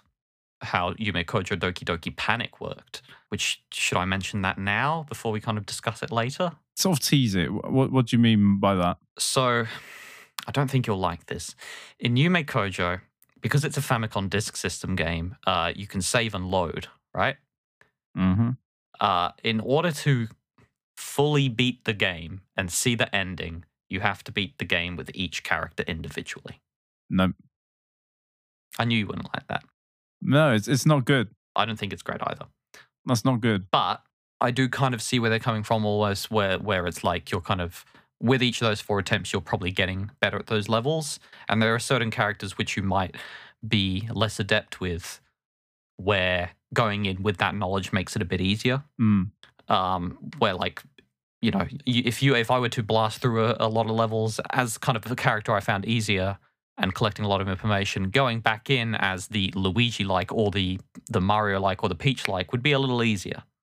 hmm Yeah, no, I, I I can appreciate it just from even without um that, which I don't think is good. Yeah. having to beat the game four times, but just from the way the game's designed, where it's like you got two continues, game over, try all over again. Yeah. and the fact that like in that era, you know, they wanted to get bang from their buck from games with, you know, let's be honest, you could beat the game in like two hours, three hours Mm. if you just play through it without any problem.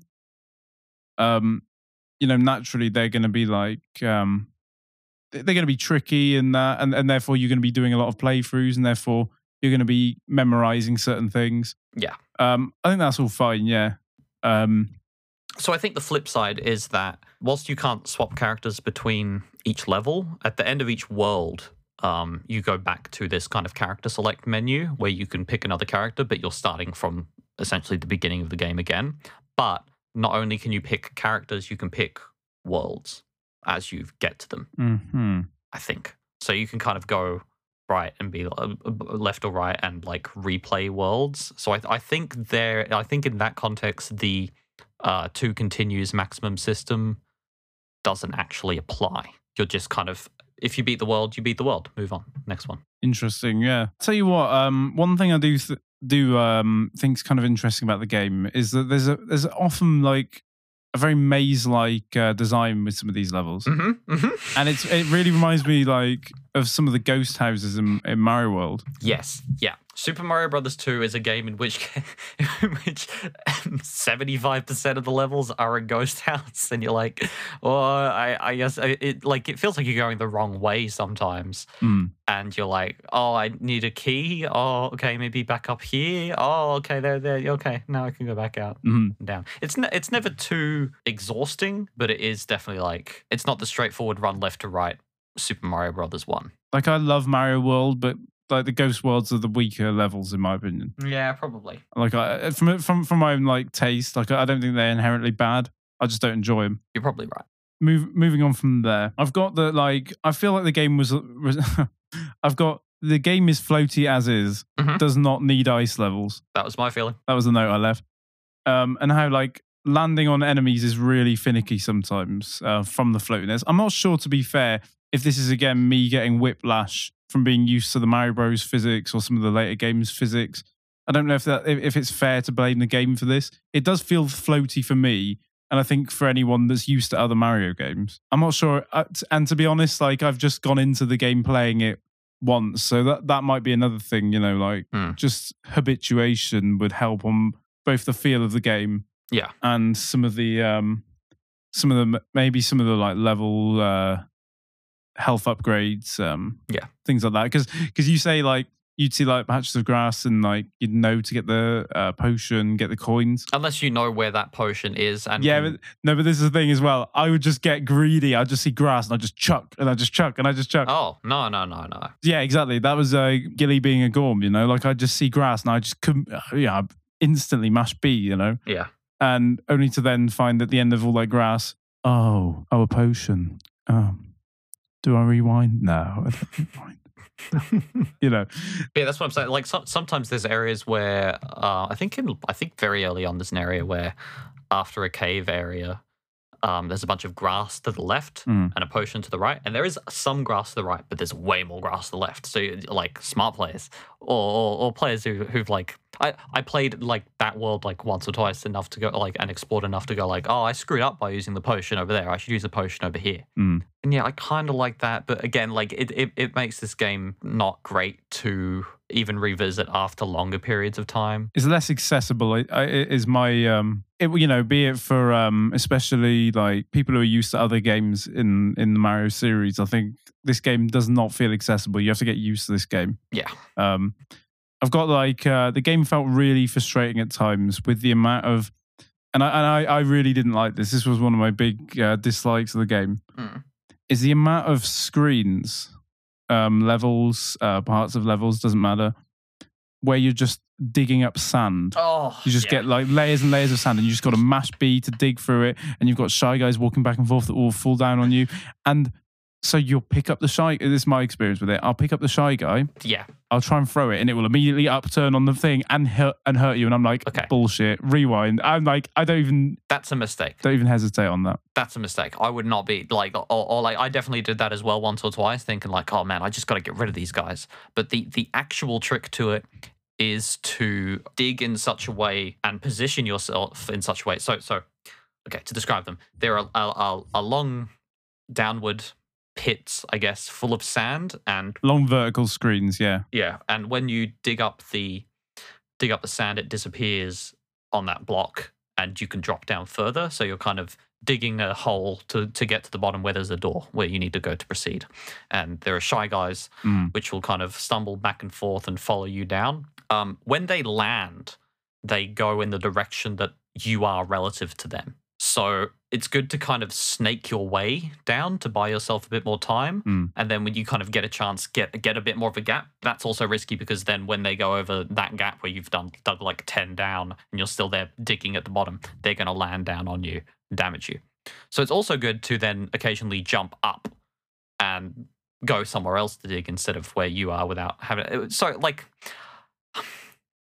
I I see why they put them in the game and probably some of the thought processes they had in coming up with them, but I think they might have just gone with it a few too many times. I mean, that's what I mean. Exactly. Yeah. it's fun the first time and it's fun for a screen or two, but I wouldn't have put it like it happens three or four times. it happens more than that. It happened. It, they, uh, or at least it feels like it. It definitely happened more than twice. It was. It was just. I I come back and be like, oh, this again, this again. Seriously, Definitely. seriously. And also, just again, speaking of whiplash, which I think is starting to become a, a good description for my playthrough experience of Mario Bros. Two, is just like you're going through the game, and you know you're encouraged jump on the enemy, pick them up, Mhm. chuck them at the other enemies. Yeah. And you know this whole dynamic of you know you see the enemy, pick them up, chuck them, you sorted it out. But then when you do that to any of the shy guys in this section, you get hurt immediately. yeah, you you instantly get damaged because they land on the block of sand that's closest. And it sucks. Yeah. It doesn't feel good, you know? It's not like a clumsy thing where you jump and you walk and you knock into the enemy and think, ah, damn it, I misjudged that jump. Yeah. It's like, a, oh, re- yeah, but really? You know, it's like a, it's like a, come on, no, rewind. What, what have I got here? I've got two notes with Birdo. I thought it was really cool in 4 3. Speaking of the sort of maze like levels, although I'm not a big fan of it, I do find it really cool when you just ride the egg there you go. across the dead end. There you go. I thought that was dope. When when I was like, yeah, but how how how can I progress? And I, and I just thought about doing that, and that was the solution. It was just like, yeah, yeah, you know. As soon as you said 4 3, I was like, why is that familiar? I looked at my notes. There it is. 4 3 is pretty clever having you ride Birdo's egg at the start. There's this long part where you're like, well, what am I meant to do? Or, or, or, or, or if you're uninformed, like I was going into it, I was like, okay, Birdo's there. I guess I killed Birdo. He's at the start of the level. That's or there at the start of the level. She, Mm, however, to, let's go. Let's go. Let's respect Birdo. Birdetta. yeah, she then. Birdetta is at the start of the level. She's shooting eggs. That's weird. Normally she's at the end and you kill her to open the door. Mm. So I was like, okay, Birdetta's there. I'll, I'll kill her. Uh, nah, that's not the answer. Nothing happens. so you wait until she respawns and you get her to shoot an egg off to the right, jump on the egg, which is kind of how you, you, you attack Birdetta using her own eggs by standing on them, picking them up, and throwing them back at her. But you can also ride them like an enemy, like it's a, a flying enemy, like a bullet that goes forever. And you you ride it all the way to an island on the other side, That was cool. which is really clever. That was really cool. I can imagine like a level designer coming up with that and then be like, yeah, that's a great idea. We're going to put that in the game. No, that, that that was really dope. And I also liked how Birdo becomes increasingly more aggressive Mm-hmm. um, later in the game. That, that that I found kind of cool. Let's sort of build up with that. Yeah, she goes from just shooting an egg to shooting three eggs in a row. Shooting fire every now and then, and sort of the frequency goes quicker. I I thought, I think so, yes. or maybe that was just me uh, seeing that. yeah, the, the time between shooting groups of three eggs. I'm not sure if I didn't write down the world or the level, but one of the levels, I think, judging by my notes, it must have been around world five. World five is um level full of whales. Yeah, I didn't make a note about that, but it do- it was cool. That was really cool, but really weird. Yeah.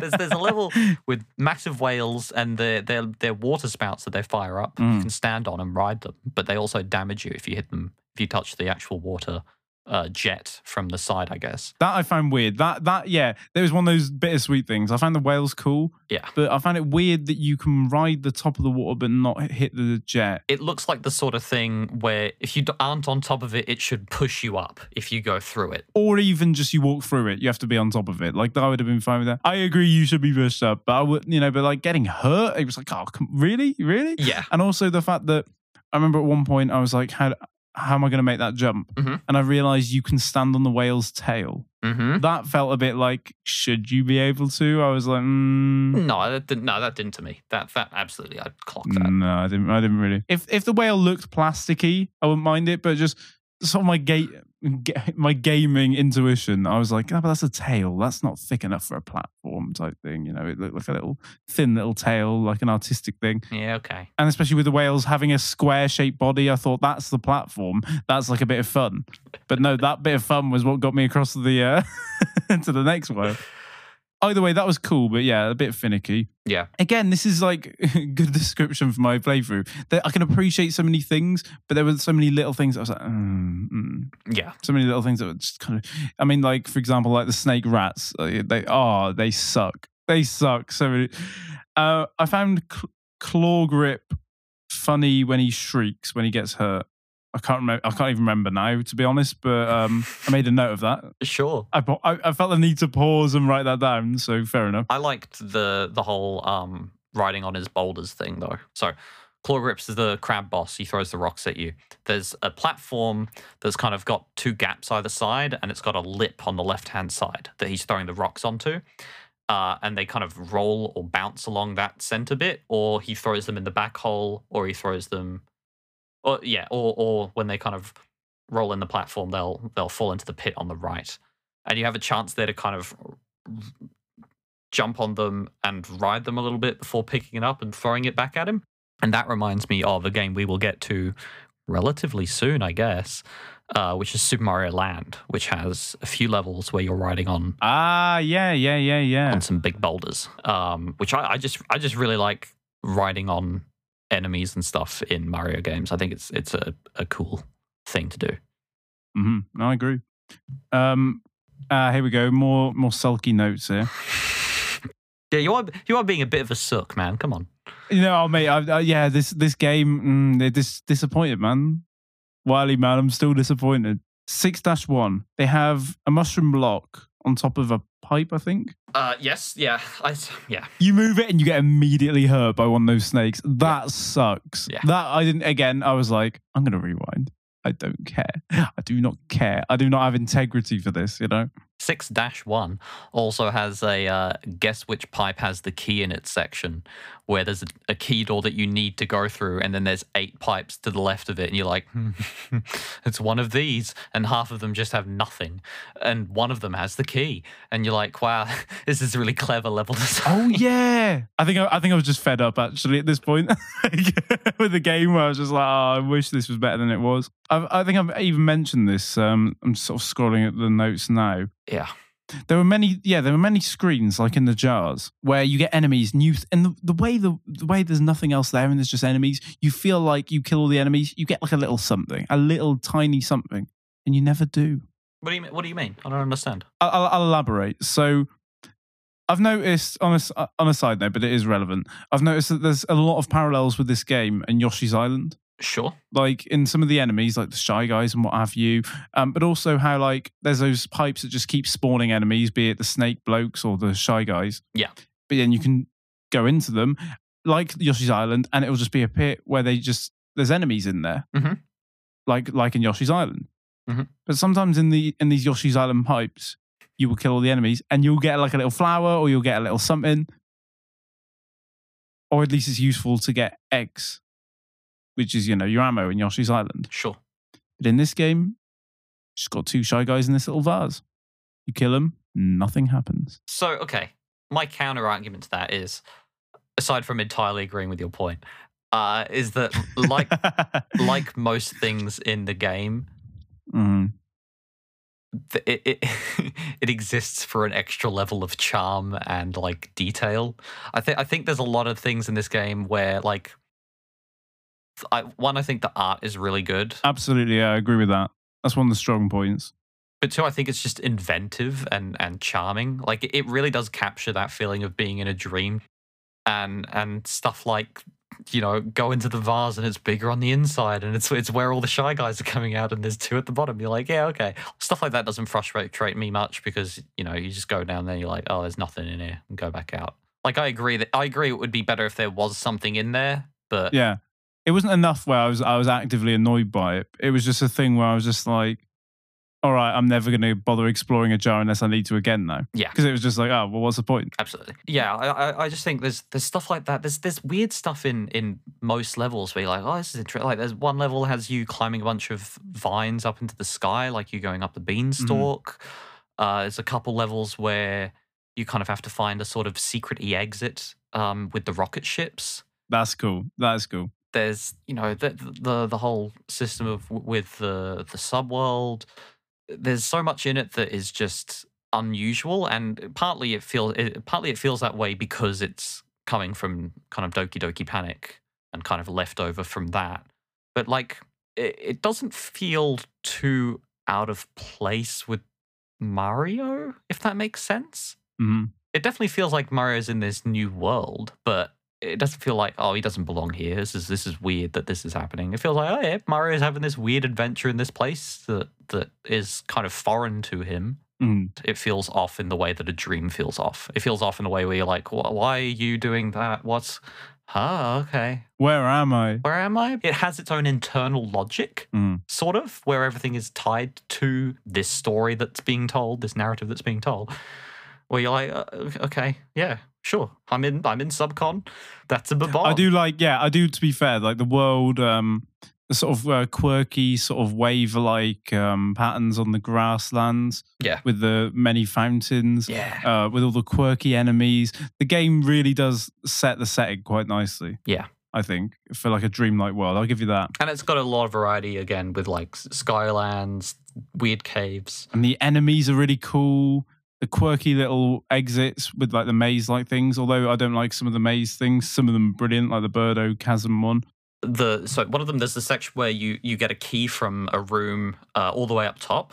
Which you have to, there's like a, you have to throw some mushroom blocks or jars uh, to stack them up to get up there, and and then you get the key and you go all the way down. I think it's like six screens or so, and there's no sand, thankfully. Um, but you have to like navigate left and right around some stuff, dodge some shy guys, dodge a lot of spikes. It reminds me of the part in uh, Quickman stage in Mega Man Two where you're dodging all the lasers going down. Yeah, yeah, I know the one. I know the one now. Yeah, I know exactly what you mean. It's a reflex thing, you know. Yeah, not only because of like the the way the vertical screen scroll down, where it, stops, moves it, and goes back into the action like a like a Mega Man does, kind of going between screens, but also just just the kind of energy of like, okay, I got to dodge Phanto, got to you you're keeping your eye open for all the all the different threats. yeah. I, I, I forgot. I, yeah, yeah. I, I thought that as well. Actually, I didn't. I didn't put that down. But yeah, I vibe that. Boney, can I have another moan? Can I? Can I complain? Um, again. Uh, I'll say this: uh, the flying monkeys are very Wizard of Oz, the Beezos, and I like that. Yeah, I'll give you that. Yeah. Go on, have your moan. Right, I'm ready to moan. Here we go. Let's get ready to grumble. This is the segment of Free Up Moon that doesn't that um that we talked about, and we were like, nah, let's just uh let's just moan whenever we want. And so that's exactly what I'm going to do. Six dash three, right? Yep. There was a wall with sinking sand near it, right? Wicked, right? I was like, I I I I know what like uh I know what's going on here. I've got my gamer senses. You got to sink enough in the sinking sand, but then jump so you don't die, and traverse to the left, and there'll be a secret. I went in the sink, sinking sand, and I, I, I basically died immediately. And I was like, well, fuck that, then I'm not doing it. However, then I watched on YouTube, and turns out there was a secret there. Now, my problem was that I was barely in the sand and just died. There was plenty of sand below me. I made sure, you know, I'm, I'm a cautious gamer, right? I made sure there's plenty of sand below me. The cautious gamer. However, I just died. I just died. And it was just like, what? what? You know, like there's been Mhm. similar secrets in other Mario games where you yeah. deliberately suck in sinking sand a bit. I don't know. It was weird because I, I, I initially put in the notes, I was like, why is there not a secret there? That's silly. Mm. But then it's like I saw, I, I I coincidentally watched uh, shout out to Summoning Salt speed running videos. Mhm. He did one on Mario Bros, and it showed that there was a secret there. Mm, So then I was just like, well, then my question now is why did I die? yeah. It didn't feel like I should have died. Not in like a sore loser sense, because there were many instances in the game where it's like, oh, I'm, I'm not used to the feel of this game. I died because I didn't execute correctly. Mhm. That was like, that's a bit early to die. I mean, purely from your description alone, I would like to agree with you and say that you shouldn't have died, and I'm sorry that you did. Thanks, pal. Thanks for that validation. That feels great. Yeah. That feels good because the dying didn't feel good, but I knew I knew there was something suspicious, and like the confusion and hurt, it, I all feel validated now. That that feels good. Yeah, I- man. That sounds like you were experiencing a lot of experiencing a lot of mixed emotions. yeah, man. You you were kind of excited about like, oh, I get you, and then yeah, it took it all away from you. exactly. It just robbed it from me, man. It just But on the flip side, I one didn't watch that video, uh, and two didn't even bother. I didn't. I don't even know the area of the game you're talking about. I know the bits where there was sinking sand, but I just stayed away from that shit. That's a threat. uh, there you go. Well, you didn't lose a life. No, I did not. Um, I'm basically uh, at the end now of my notes, so I might as well wrap it all off. Go on. This is less of a moan. Mhm. Actually, one more moan, one more moan, and two more moans. Oh bloody hell, this game! So um, really cool. okay, it starts with cool and then ends with. but Yeah. um, it's really cool that in seven two at the end, when you kill Birdo, the eagle mask that you normally walk through to get to the next level, Yeah, yeah, yeah, yeah, yeah. it, it, it doesn't open its mouth, and you're like, "What's going on?" And it flashes a bit, and you're like, "Really?" And then it just beelines towards you like the Phanto mask. Yeah. That was wicked. That was really good. That feels like some sort of like you know when you're playing a JRPG and you're going through an area and like an enemy that's almost invisible kind of appears. Yeah. And you're like, oh fuck, I'm in a fight. Um, it feels like that. It feels like I don't know. It's such a cool bit. It's good. It's good. Uh, my one little moan there was the hitbox of that enemy was weird. No, I didn't have a problem, but sure. There, there was a part where I was like, I didn't hit it, and it was like, do do do, you know, like, yeah. And I was like, oh, come on. I was like, come on, really? Happened once. It, it, it was a case where I was gushing, and then it was like, oh, but really? You know, it's, it's like it's like if you're really excited about something, and go, someone just goes, oh, I don't care. Mm. and it's like you're still excited, but it's like oh you've you've kind of like oh you you know like I was gassed then, and now I'm like a bit. Mm. You really should care, though. Have you have you thought about potentially really caring? no, there's- no, you know, like it's like yeah, exactly. It's the wind out of your sails a bit. You're like ah well, but then going through the. the I love how like wherever you kill it, it just gormlessly opens its mouth, and you just kind of jump into it, and then you just hear Wart's theme, and you know you know what's up. Even if you haven't played the game to the end, like it's it's kind of known enough amongst like Mario fans, like the Wart, like the the whole like Wart dynamic of like the vegetable machine and Wart, and you hear the music. how's it? How's it go? Do, do, do, do, do, do, do, do, do, do. Oh yeah, yeah, okay, sure. Um, to be fair, I might know that just from like Newsground, Newgrounds uh, animations. I don't know. Newsground sounds like it's uh it makes me think of news around the CBBC thing. oh yeah, Welcome to Newsground Gamers. but yeah, like um, I, you know, I was like, oh, Wart, you know, oh, here we go, Wart. Oh, I love Wart. Mhm. I find Wart a bit annoying.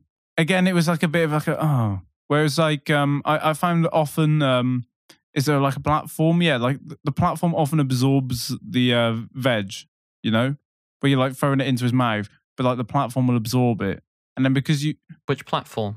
I, well, I don't know what I meant by that. The thing I found is that his bubbles would do it. So because you have to really time it. There's like a, f- Mm. a not a lot of time between between him. Op- so should we explain like the layout of the thing? He's on a platform raised on the right. Yep. There's a pit to the left of him with the vegetable machine. Some platforms above the vegetable machine. I think, or like one platform.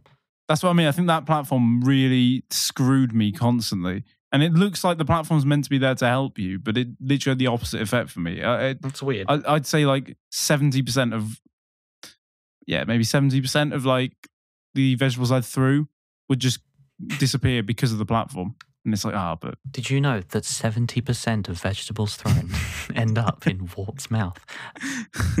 No, so yeah, okay. So the, the, there's a big vegetable machine that's spitting out vegetables. You catch him, you throw them at Wart whilst he's opening his mouth. But when he's opening his mouth, he's going to spit out seven or eight bubbles that Yeah. hit down on the floor in like a, a horizontal pattern. Which, like, they're not too much of a threat, those bubbles, but that's what actually destroyed my vegetables most of the time, is that I was really struggling to get the timing of throwing the vegetables as he was about to open his mouth so that I would get it before the vegetable ends up just destroying one of the bubbles Mhm.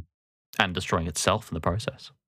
hmm No, I, I mean I had it a few times, but it was mostly like more often than not, it was a platform that screwed me up. It's interesting. Also, I found his theme annoying. At first, I was like gassed. I was like, "Oh, the Wart theme, oh, his war," because I'd never actually legit beaten the game. Yeah. Um, and then you know, after dying three times, I was like, "Oh, here we go."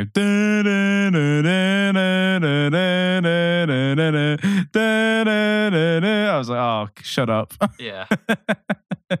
At least the music, you know, the normal boss music. You could argue that's repetitive as shit. But Birdo's dead in like 30 got- seconds. But it's got more of a jaunty feel. It's kind of jumping octaves a lot. It's like it's got more of a pattern to it. You're like, oh, ah. Yeah. It feels kind of chaotic. Whereas, I think I did literally just turn off the volume at this point. damn. Um, yeah, man. Slam the wart down. I still like wart. I still like wart. I hope that doesn't mean you missed the ending music because the ending music is so good. You know, I actually can't remember the ending music, so I might have missed it. I don't think I did. I think I would have turned it up. It's long. It's long and, and nice. It's long for NES music. I think I would have turned it up. I don't think I did miss it. I just can't remember it. I'll play it at the end of the podcast for our listeners. Don't worry. Yeah, go for it, dude. Um, yeah, I'll, I'll wrap it off. Game looks gorgeous, right? Mario's sleeping cinematic is stunning. It's so fucking good. Let's say the end bit is the end bit Mario wakes up from a dream. Yeah. So did he dream the picnic and the mountain? Is this all a dream contained within Mario's dream? Dude, yeah, th- that simple. Yeah, it's like those dreams you get where you dream you've woken up and then you wake up again, and it's like, wait, what? It, it's a false awakening. So did Inception rip this off? Well, yeah, sure. Okay. It's human experience, mate. I don't know if I've had a dream where I've woken up and been another dream. Have you not? That is really common. Yeah, I understand it being common, but You wake you you wake up in your dream, do some shit, doesn't matter what it is, and then you wake up again and you're like, oh. it's it's disorientating, but um, but the animation of Mario just waking up and like snoozing, really fluid, really cool for the NES. Mhm. Beautiful step up actually from Mario Bros. One visually, Mhm. a massive, massive step up.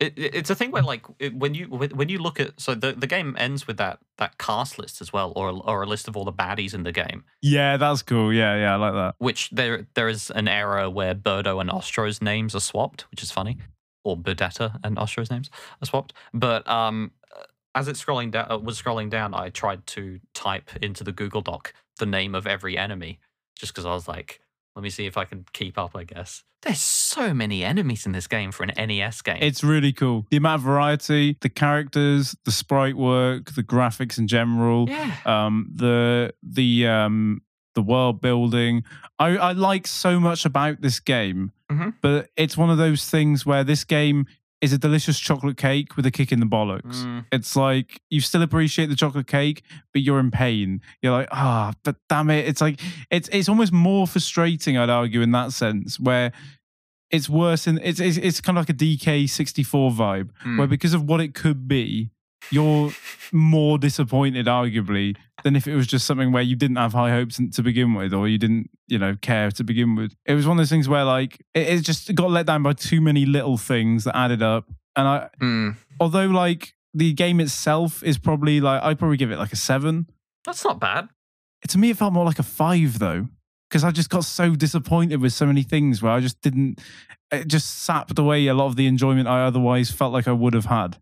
You know, it's it's it's a case where maybe expectation was the killer here, Yeah. but I also think it's a combination of that, and I can appreciate so much of the game Yeah. that when it goes tits up, it's like, oh, you were so close. It's more frustrating than if it was just bad. I, I think I, I, for the most part, I had the same experience as, as you, where it, it was a thing of like the game looks, sounds. I think all of that stuff is really good, but I think parts of the level design and the way that enemies can be, I think gray sniffits are annoying. uh, just because they really fire those shots really quickly, and and you you're kind of like there, there's some areas where there'll be like a grey sniffit just off screen behind a wall that you need a bomb through. It's hard to predict his shots, and you have to get on his head. And when you throw them, when you throw him, Yeah. it doesn't kill him. It's just kind of repositioning him. So you don't want to do that. You have to kind of hold on to him until you can throw a throw him in a pit or throw him at another enemy. The uh, cobrats, like we mentioned, the the pipe snakes. pipe snake sounds filthy.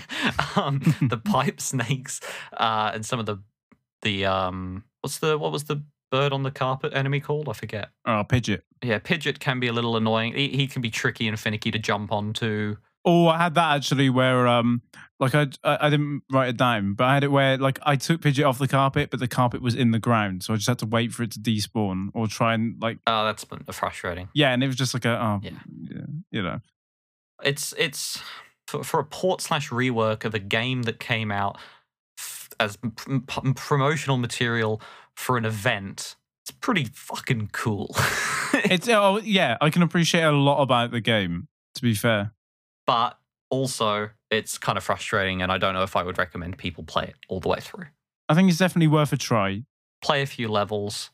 Yeah, It's fun to sort of exist in. It's fun to be in and just vibe out a little bit and just kind of mm. experience seeing all those enemies pop up, the music, the look of it, the feel of it, yeah. I I would go into it with no expectations. I think that was probably one of my mistakes. which is going to be very difficult for listeners of the podcast. No, sure, but I I get you know just like go go into it knowing that this could either be a cup of tea or a massive pain in the ass. Yeah. Like I feel like this game's probably Marmite.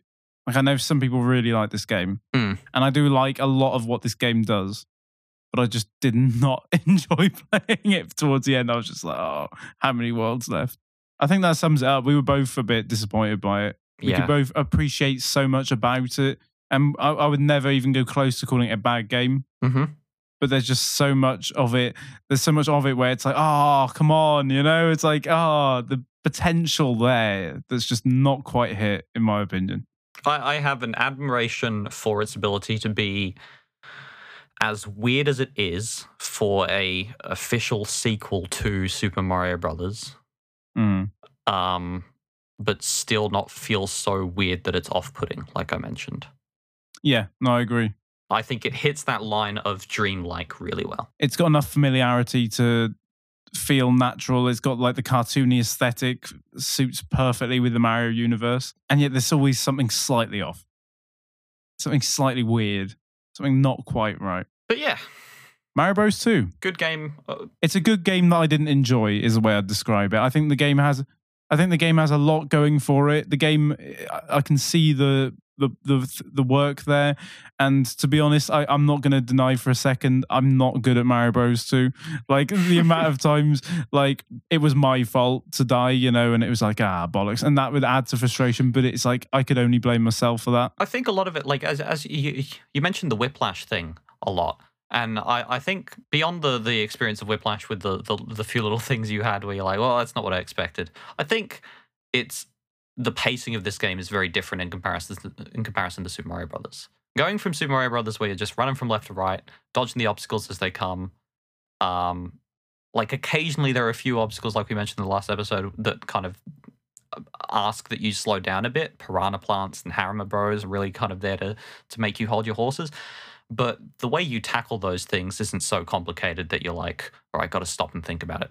Here, there are definitely parts of this game where it feels like it's asking me to go and like, if I want to go through this part without dying, I need I need to hold my horses and be like, okay, how what am I going to Mm. do here? How am I going to approach this? it felt a lot more explorative this game Yeah, it feels a lot more explorative, um, but to its detriment, it feels a bit slower. it feels slower and it's just got too much clunk i think Yeah. It's got too much clunk and um and just the digging sections, man. Fuck the digging sections. They're so boring. They're not fun. They're tedious if you chose Peach. If you made the mistake of choosing Peach and you see a digging section, Awful. fuck you, you know, I guess, because you're gonna be there for a while. Awful. That's why I liked Toad and Mario the best, because Mario was at least average, and Toad, if you got that, you were sinking through that sucker, you know, you were just breezing through because Toad digs a lot quicker. Let's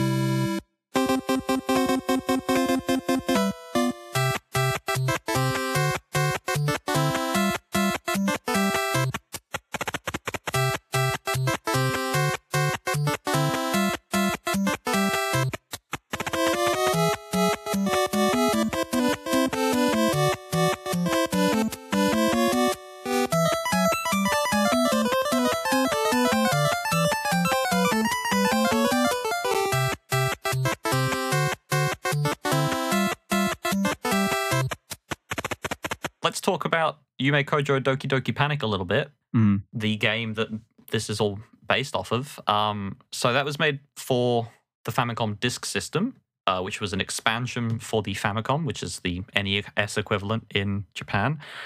It's quite a different game in a few little key ways. One, one we already mentioned the fact that you have to play each character through the entire story. You have to do four playthroughs essentially in, in order to get to the end of the story. The story itself is different, obviously, because the characters aren't the same characters. So maybe it would be good to start there. There's a storybook that describes the characters who live in a world called Mu, where the quality of their dreams determines the weather. So they invent a dream machine to give them good dreams, so they'll have good weather. Uh, Mamu, who's Wart, invades and uses the machine to make bad guys and monsters, but he is weak to vegetables and is defeated. But Rooster the monkey gives the storybook describing these events to Imajin's younger twin siblings, Pokey and Peaky, who rip out the ending. What a dick move. I guess because it's a magical sc- storybook, Mamu, the frog, Wart, pulls the twins into the book, from which they must be rescued by Imajin, his girlfriend, and his family, which is very weird. Hmm. It it feels like the story of the sequel to this game. You know what I mean? Yeah. Where it's like, oh, he's emerged from the book, or, or they're in the book. That like there was a book describing these adventures that you're not playing, but you end up sort of playing them because you have to go through the events of the book describing what had happened. So instead of this kind of dream within a dream, you almost have this story within a story. Mm. Hmm. Interesting.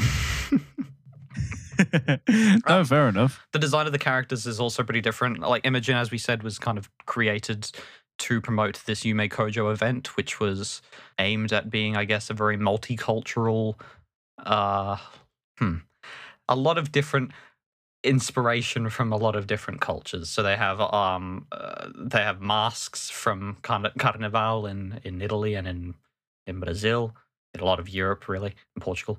Um, they have Imajin and his family, which have more of a Arabic kind of vibe, and then of course there's a lot of Japanese in it as well. Melting pot. Yeah, so it kind of explains a lot of the different a lot, of the setting for the game that ends up being present in in Mario Bros 2 as well. The kind of desert themed levels, the kind of weird locations of the world of Mu feel very inspired by different places around the world. But the, the actual aesthetic of the game itself, you know, at the very start where you pick a character between Mario, Luigi, Peach, and Toad, it's got a it's got the curtains are there, the red curtains. You're you're at a play. It's the first time we, we didn't really talk about this, but it's the first time that a Mario game really feels like you're at the theater, which is something they'll continue in on in Super Mario Brothers 3 when we get to that. Here though, it's different. Here it's a book. So that page that you see, or that, that screen that you see at the start of a chapter where it has a little drawing of what the level's going to be like, and it's like 2-3, that is a page in this storybook, and it's the storybook that you're going through, the, the, the monkey stole. Mhm. Um, and so there's a little page number in the bottom right, which I think is really cute. And the character select uh, section is kind of like a chapter select. And instead of being worlds, they're chapters. That sounds kind of better, to be honest. It fits together a lot better. That's yeah, like them thematically. Mm-hmm. It's all, it's all, and it and it encourages chil- just children to read. The flask. So there's just some of the changes, I guess. Uh, the flask that takes you to the other world is instead a magic lamp. Hmm. Kind of fitting in with the whole Arabian Nights kind of theme. Mushrooms are replaced with hearts, as I mentioned. Uh, cherries, stars, and power blocks are still present, though. This is mostly due, I think, because this game was still produced by Shigeru Miyamoto. Even though it is kind of considered as some like weird Japanese Fuji TV game, it was made by Nintendo. It was just kind of made with aspects of direction from those Fuji TV people who were trying to promote the event. You cannot run, Hmm. I don't think that's sank in. No, but like that depends. Does your speed? Does your default speed? I'm trying to say. Mhm. Is, is it is it faster in the Japanese version to compensate? No. Well, then that's fucking terrible. You just can't run. Which, okay, so that's shit. No, that's shit. on one side, it sucks. On the other side, it does slow you down enough to where you do have time to think about things a lot more. Like, as you're approach, you're not like blindsided by things that are coming in from the right side of the screen. No, it's, it's not good, dude. Is that the fact as well that you have to beat the game four times and you can't run. Yeah. is bollocks. It's it's it's that's that's crap. It's not great. So uh, I'm glad I'm glad uh, we, you know, the West, got the better deal there, Um, as far as I'm concerned. there's way less decoration on the slot machine screen. hmm Here, it looks like it's like bugged or something. It looks like it's unfinished. It's just these kind of three squares in the center with some lines above each of them, No, and the things just kind of appear, and you're like, uh, uh, okay. nope, nope, nope. The mouth that you walk into at the end of each level looks different, and it looks a bit more like the masks, like the Carnival masks. hmm Phanto doesn't wake up in the rooms where you take the key. This feels like just something they didn't have time to add or something, where when you pick up the key in the Phanto rooms, Phanto mask flashes. It doesn't do that here. It still just kind of chases you, but it only really appears once you leave. That's more creepy, if anything. Actually, I think the fact that you walk out there with no suspense and just suddenly it's like, whoa, whoa, whoa, what the, whoa, what the fuck? Why is one of the masks coming after me? You know, like that's more startling. I think. Yeah. because with the flashing, it's a build up. You know, as soon as you pick up the key and that thing flashes, you're like, uh oh, it's gonna do something. Whereas, just I don't know, out of nowhere, like you leave the room like without even thinking about it, like oh, a bit of decoration, whatever, Yeah. and then just oh fucking hell, the decoration's trying to kill me. That's some like we'll we'll, we'll get to it, but like uh if you know, you know the surprise in uh, Big Boo's haunt. mm, mhm. Wink, wink. Yes, yes, yes. Same same kind of vibes. Characters don't shrink when they only have one HP left. They just stay the same size. Yeah, it's kind of it's kind of pointless. It is, yeah, and, and it wouldn't make sense for them. Like it was, it's like Imajin shrinks like a Mario Bro. Okay, it seems weird. Mm. Um, I don't know the ending of the game because I didn't see the ending of the game, and I, I mean, I guess you can probably look up a YouTube video of it. Just look at it on YouTube because don't bother playing such a bad game. Wow. that violated me to say. I don't even want to know what the listeners are going through listening to that section. You might you might want to delete it or put like a little warning or something. Oh yeah, I'll just cut this whole section out completely. I'll cut you out of the whole podcast. Yeah, just Last note: this was something I noticed that was bad. Shells. There are no shells in the game. And you Mm. remember when you pick up the shell from from the plants? I remember that. it happened a few times. Yeah, Yeah, they're not they're not frequent, uh, and thank God they're not because in this game they aren't shells. They're a a blackface character. oh dear. Yeah, Uh, yep. they look like Mr. Popo from Dragon Ball. Do you know what Mr. Popo looks like, Gil? Yeah, no, I remember that from the Jynx uh, Yeah, it looks like Jynx. from the Jynx controversy where people were like bringing that up as well. Um, so what what, what do you mean though? Just like a, a blackface face, and that's meant to be a shell? It's just a head. It's just a face, and you. Well, that's just crap anyway. Even if it wasn't a black face, even if it was just a face. I don't really get it. But no, that that no, that's crap. Anyway, I didn't like it. Well, there we go. That's that's shit. Yeah, Play play Super Mario Brothers 2. It's a better game. It's like they had time to kind of work on it a bit more and refine it, and still not a 10 out of 10 experience by any means, but I think that's even acknowledged in the Japan side. You know, they've only remade the USA version. They, Mm. they've never gone back to Doki Doki Panic like as is. So yeah, it's just the way to be. So, speaking of Super Mario USA, Mm-hmm. there is a version of this game that was released in a very special format that you, in particular, I think, enjoy being referenced or the idea of, um, which is BS Super Mario USA, Aha, yeah, which is a direct sequel to Super Mario Bros. 2 for the Satellaview with voice acting. with voice acting. So, the Satellaview is an add on for the Super Famicom Mm-hmm. which has a sound link feature, which is what this uses. You got this version of the game that is basically the same as the All Star Super Mario All Stars version of Super Mario Brothers 2, Mm-hmm. um, but with a few changes to suit this new sequel plot. This is just direct from MarioWiki.com, by the way. Uh, the game was released in four installments. In each one, the player is sent to a different Super Mario Bros. 2 world. The goal is seemingly to collect gold Mario statues located in each level, defeat the boss, and then find and beat Wart, who can be battled in any world when going down in any jar while the player is in subspace, Hmm. which is a bit of a different mechanic.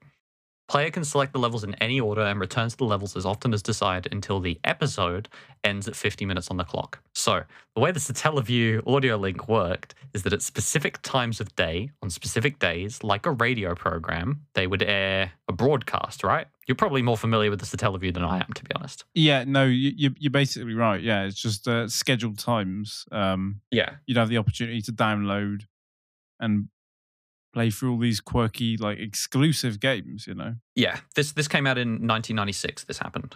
but they also had a um, sequel to Link to the Past. They did. I think they had like two or three, even. Yeah. I'm not sure. And they also had like orche- orchestrated music hmm along with voice acting. Pretty wild. The the summary of the story for this sequel to Super Mario Bros. 2 official hmm is that after the events of Super Mario Bros. 2, Mario and friends believe Subcon is all a dream and move on. However, Wart returns and overthrows the king of Subcon in the hero's absence. Mario and his friends must once again face the forces of Wart, including uh, the Birdo or Birdetta trio, Mouser, Tryclyde, Fryguy, and Clawgrip. Both the protagonists and their foes can use the power of the stars, satellites, to their advantage. In addition, Mouser has stolen the golden Mario statues, symbols of peace, and hid them throughout Subcon. So You know, you got the Dalai Lama, and then you've got Mario. I guess after the events of Super Mario Brothers, to Bloody hell. celebrate the peacekeeping efforts, peacekeeping efforts, he killed a lot of Goombas and Koopas. I don't, I don't think it was a peace. Quite right. Well, okay. He killed a lot of Goombas and Koopas. They erected gold statues of him. You know what I mean? This, this, so this is very relevant to today. You know what I mean? All these statues of warlords and Where are you going with this? Colston and Mario. yeah, we just we just we just tipped a Mario statue into Bristol Harbour, you know, like yeah, I'm saying tear down the Mario statue. yeah. He doesn't need that. Hey man, at the end of the day though, all the Goomba the, the Koopa Troop, that's what they call them, the the Bowser gang, the baddie gang, they have statues at the dick though. Yeah, but they but they're baddies exactly. No, but you know, that's that's just It makes sense for them to have statues. They're baddies. no, but the thing is they're baddies in a role, you know. Mm, sure. Mm, the, the game coming up, you know. Yeah, okay, I get that. We're good. We're good, man. Anyway, there's all sorts of crazy, weird things in it. Uh, I didn't really have time to make notes on it, to be honest, or play it if there is a means to play it. But I might check it out. It seems kind of cool. But yeah. BS Cool. Super Mario uh, USA. I, I think we might revisit the Satellaview at some point in the future, I guess. Oh, good old Satellaview, man. Yeah. But I just want to uh, read through the email. Oh, email at three up moon. Three up moon. your reliable place to get Mario information and Mario reviews and all things Mario. If you have a question, a So I'm just enjoying the proximity. Uh, good. I'm enjoying. I'm enjoying speaking into this mic. This mic's a new bit of toy. If you if you have an, if you have a question, if you have a statement, if you have a warning, if you have Nudes. Send nudes. No, don't send nudes. I don't want to see the gross bodies of fucking.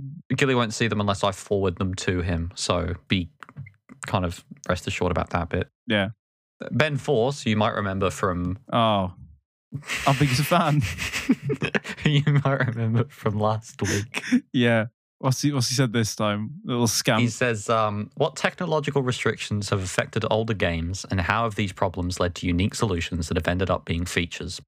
Oh, Ben, bloody hell, mate! Like, what? Do you think we made these games? Oh, Ben. no, I got I got one for this. I I've got, one. Can I? Can I say it first? Because I feel like you've got multiple, and I've only got one. go on. Space Invaders, man. Yeah, okay. It starts off exactly, man. Like when it gets quicker, as you as as you've only got like fewer enemies left. So you start off with Space Invaders. You got you know Space Invaders. Come on, come on, guys. Like what? There's like let's say there's 20 enemies on the screen. Let's say you've killed 10 or even 15. Like they start moving quicker and quicker and quicker. That is a happy accident, man. That's actually because the game with all the enemies on screen is slowed down Yeah. it's slowed down because there's so many sprites on screen. Yeah. The whole thing slows down. So that was a happy accident. Mhm. So there you go, Ben, mate. There's an example. You happy with that, Ben? Happy with that, mate? Hey? He can't. He can't hear you yet. No, well, you know, he'll he'll listen to us eventually. Yeah, sure. But for now, I wouldn't expect a response. Give me an example, Boney. The way the NES slash Famicom works, uh, it, there is like design in mind, right? There is a background layer, there are sprites, there are four channels of audio. You are building games to these hardware specifications. So, one of them that's interesting though is that there's only, I believe, only one background layer for the, for the, for the NES. But there are some games that have parallax scrolling. But that's, uh, to my understanding, not technically possible, but it is because of because the way they do it. As the game is telling the hardware to draw to the screen, uh, at a certain point on the way down, it interrupts that code and goes like, "Hey, stop drawing and fill this instruction, but perform this instruction to shift it along." So it draws different parts of the screen at different rates almost. That's a very bad way of describing it. But basically, it means that as you're moving along in a side scroller, say, the the top part of the the background might move at one rate or, or look as though it's moving at one rate. The middle part might look at, as though it's moving at another rate. And the bottom part, again, might might look at, as though it's moving faster or slower. So you get the effect of parallax scrolling, which is where you have like a, a background where there's multiple layers, but it's it's not really parallax scrolling. There's not really multiple layers. I didn't know that. To be fair, that's pretty cheeky. I, I, all I can think of in my head with that is like uh, Battletoads. Mm-hmm. Yeah, I think Battletoads uses it. Pretty certain. Another one I can think of is just palette cycling, which is where you have like a a specific visual like a tile which has a color palette and you just cycle the colors. So like say you have eight different colors within that tile. Uh, the color that is assigned to color number one uh, is moved to color number two, two is moved to three, etc.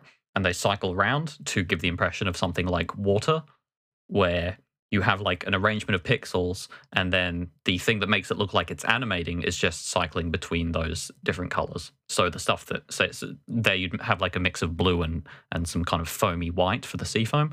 The the white becomes the blue, the blue becomes the white, and it kind of oscillates like that and looks like water moving. Mm-hmm. I think that's the thing that they do on the NES. It's definitely something. I'm I'm definitely not an expert when it comes to uh, programming retro games, but uh, if there's there's plenty of, of resources for learning how to make uh, Game Boy games and stuff like that. I know. Well, how we mentioned one of them. We talked about um, the uh, the Goomba walking just being flipped animation. So there's one. Yeah. Just clever, resourceful use of uh, sprites. Yeah, there's a lot of just shortcuts, uh, especially on on on the visual level to Hmm. fit as much stuff in the game as possible. Absolutely ram it in there. Cool. Well, if that's the only email, then um, I think we're done, aren't we? Yeah, that's that's everything. Happy days. Well, that was our Mario Bros. 2 special. Yeah. Thank you very much. This is Andrew Gilmore signing out. That is uh, Boney signing out. That is Gilly signing out. And that is Joshua. uh, fuck. Anyway, um, Joshua Fuck signing out. nice.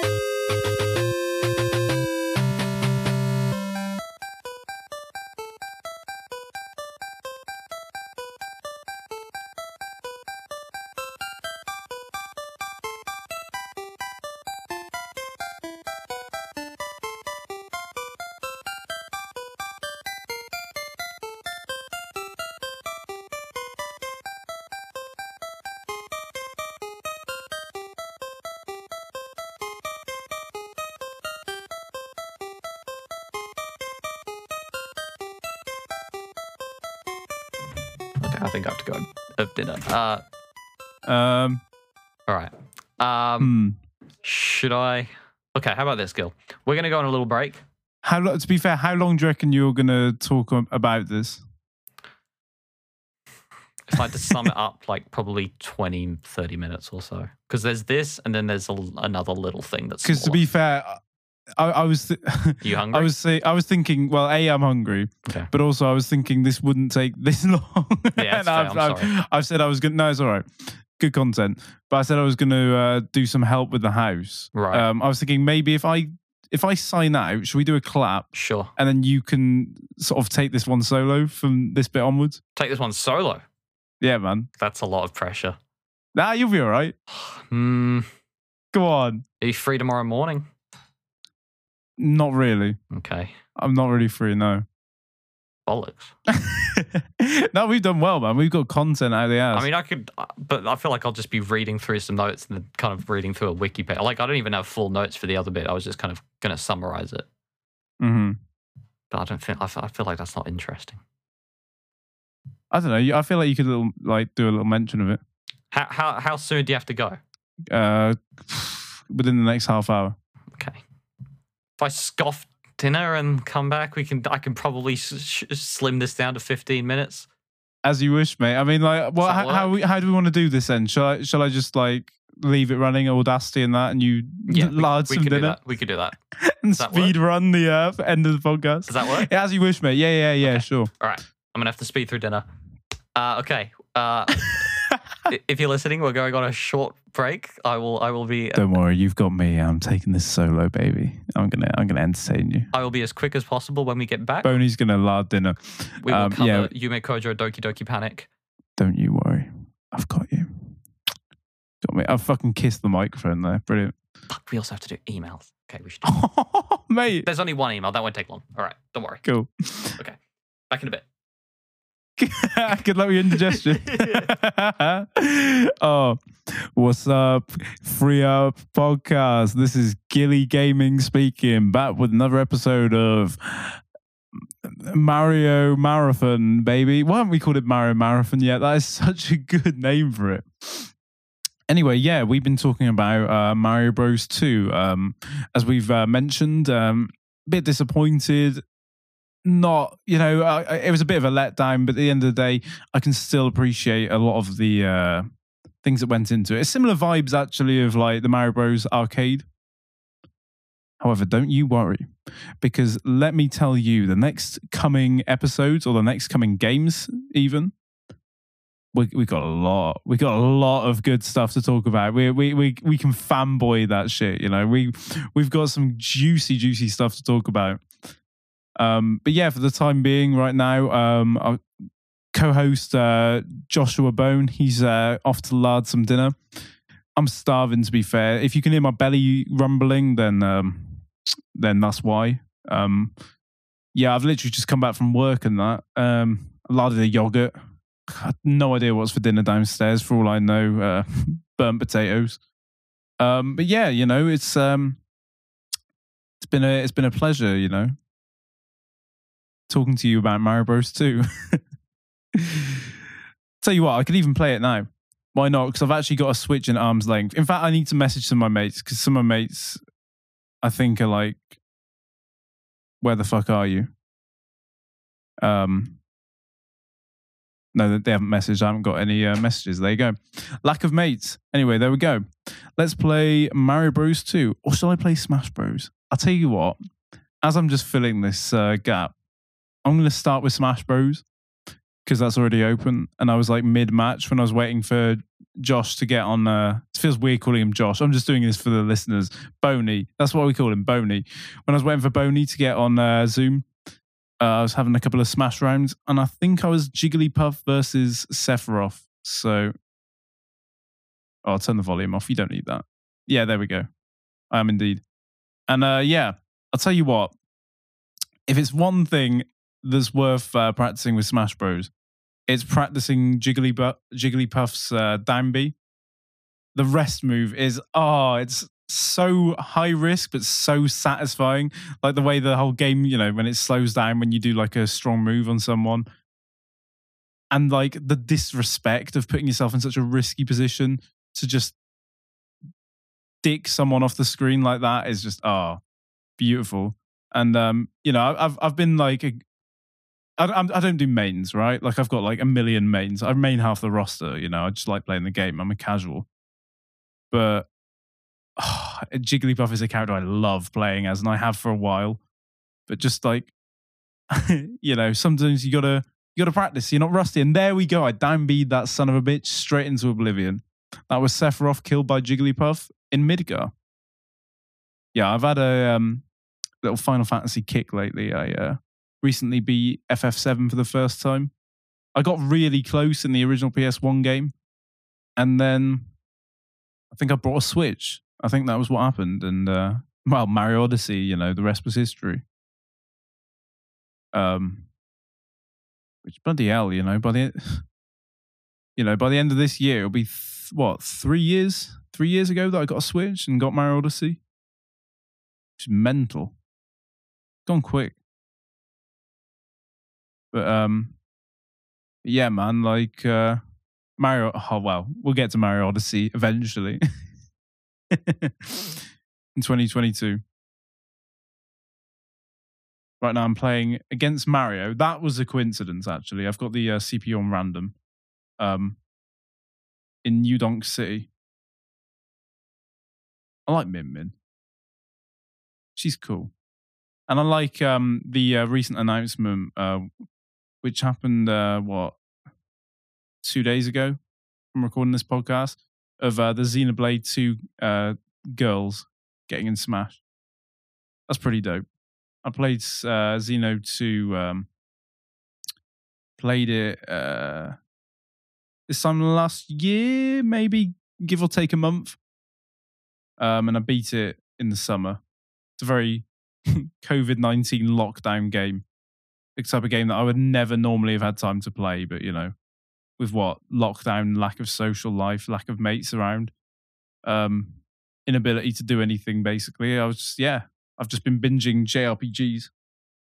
And uh oh, Xeno 2. It's it's it's good.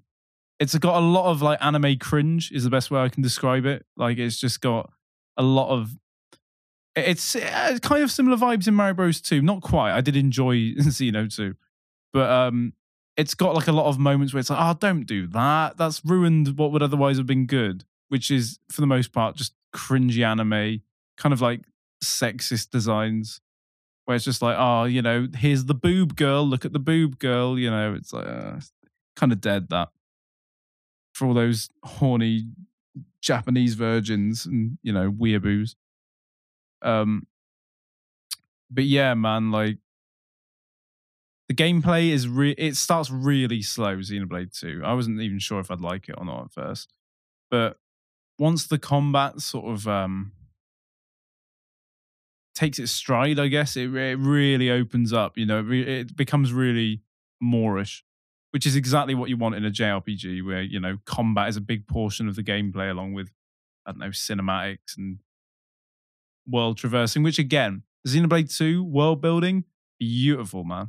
Like, oh, some of the music is fan. Oh, the music's fantastic as well, which complements it. But you just want to explore in Xenoblade Two. I guess the things I don't like, I give it an eight out of ten. Xenoblade Two, like, I really do like the uh, combat. I wasn't sure at first, but it became a lot deeper later on. Um, and I really like uh, the world building, the music. Uh, some of the characters are really great. Um, I love the uh, the uh, the Welsh cat girl Nia. You know, just having a Welsh accent in a Nintendo game is wicked. Reminds me of the uh, Scouse Dung Beetles in Conker's Bad Fur Day. Um, but yeah, just right now I'm uh, Banjo Kazooie um, on Spiral Mountain, which again is mental. Speaking of like Conker's Bad Fur Day, to think that Rare are back with Nintendo, you know, just for this. Uh, it's incredible seeing them in HD. But um, but yeah, really, just like what was I talking about again? So I'm trying not to get my ass kicked at the same time as speaking. Um, we're talking about Xeno 2, talking about the character. Yeah, the character's really cool. I think the big things that let it down, uh, some of the grind. You needed like aff- affinity charts, they call it, um, to uh, to be filled up. Um, in order to, uh, well, basically, you need infinity charts t- or affinity. I can't remember. Um, they need to be filled uh, from various conditions. Um, they're like a, a sort of like skill tree uh, design, and um, that will unlock uh, certain abilities, but all, which not just from battle, but also in the overworld, and that's where the problem lies. Because fine, you know, you can't you can't progress in the story unless you're the one of your characters is at a certain level um, in in this affinity tree. Fine, only some of the conditions are stupid. It's like kill this specific enemy on kill kill six of this specific enemy on the map, or give them this specific item, and unless you use Google and just Google that shit, then um, then you you you don't know where the fuck to go. You know, Boney just sort of poked his head in them for two seconds, so I think he's coming back. But you know, like it's just one of those things where it's like it's it, it's it feels like it feels like a guide game in that sense, where it's like there are there are certain enemies where you're like, what the hell's a crackamar? You know, and it's like, oh, it's the crab that appears behind this behind this um I don't know, fucking stairway um in this world in this one particular area and it's like, you know, shit like that. That's annoying. And then just on top of that, the general anime cringe, you know, where it's like, oh, a girl? Oh, she has boobs. The boobs are in my face. Ugh. And the fucking rabbit Nopon enemy that just chats shit and has like a robot girlfriend that fancies him. And I just want to slap them. I, I fucking hate that little rabbit bloke. He's, he's, he's shit. He doesn't add anything to the story. Everything he says is embarrassing. I tell you what, that Xenoblade 2 is one of those games where like I would be embarrassed to have someone watch me play it. And it's one of and and again in a Mario Bros 2 sort of esque way, it's just like, come on, why did you add that layer of bullshit when everything else was doing well? You're right, Boney. Boney's now back, uh, gang, or Joshua Bone, as you know him. Um, and uh, I've just been keeping the audience entertained, man. I've just been chatting bare bollocks and we went on to a little Xenoblade 2 review in the middle of our Mario Bros 2 review. so I'm going to let you edit that. Yeah, it sounds like some Um, good uh, end of the potty content. I'm, There I'm you not mad, mate. but I did come back in here Xenoblade 2 and go, okay. Yeah, got- doesn't like He it. He got there through Smash. I get it. Um, yeah, you know, absolutely. I'm playing Smash now, you see. There you go. Um, there right, we go. deal. Where were you, man? You were talking about the Japan exclusive Doki Doki Panic. That's the Um, one. God, the plosive, plosive. I should really like be careful with that, but never mind. It's all right. um. Dynamic mic, you'll be safe. Yeah, what what what what, are you saying then, fam? So yeah, Wrap we it up because I'm starving. Okay, uh, we're talking about uh, Doki Doki Panic Yume Kojo or Yume Kojo Doki Doki Panic, the Uh huh. game that was turned into Mario Bros. 2 for the reasons we've discussed. Um, I was talking about the story. Let me go through that real quick again. Uh, the story is pretty different from uh,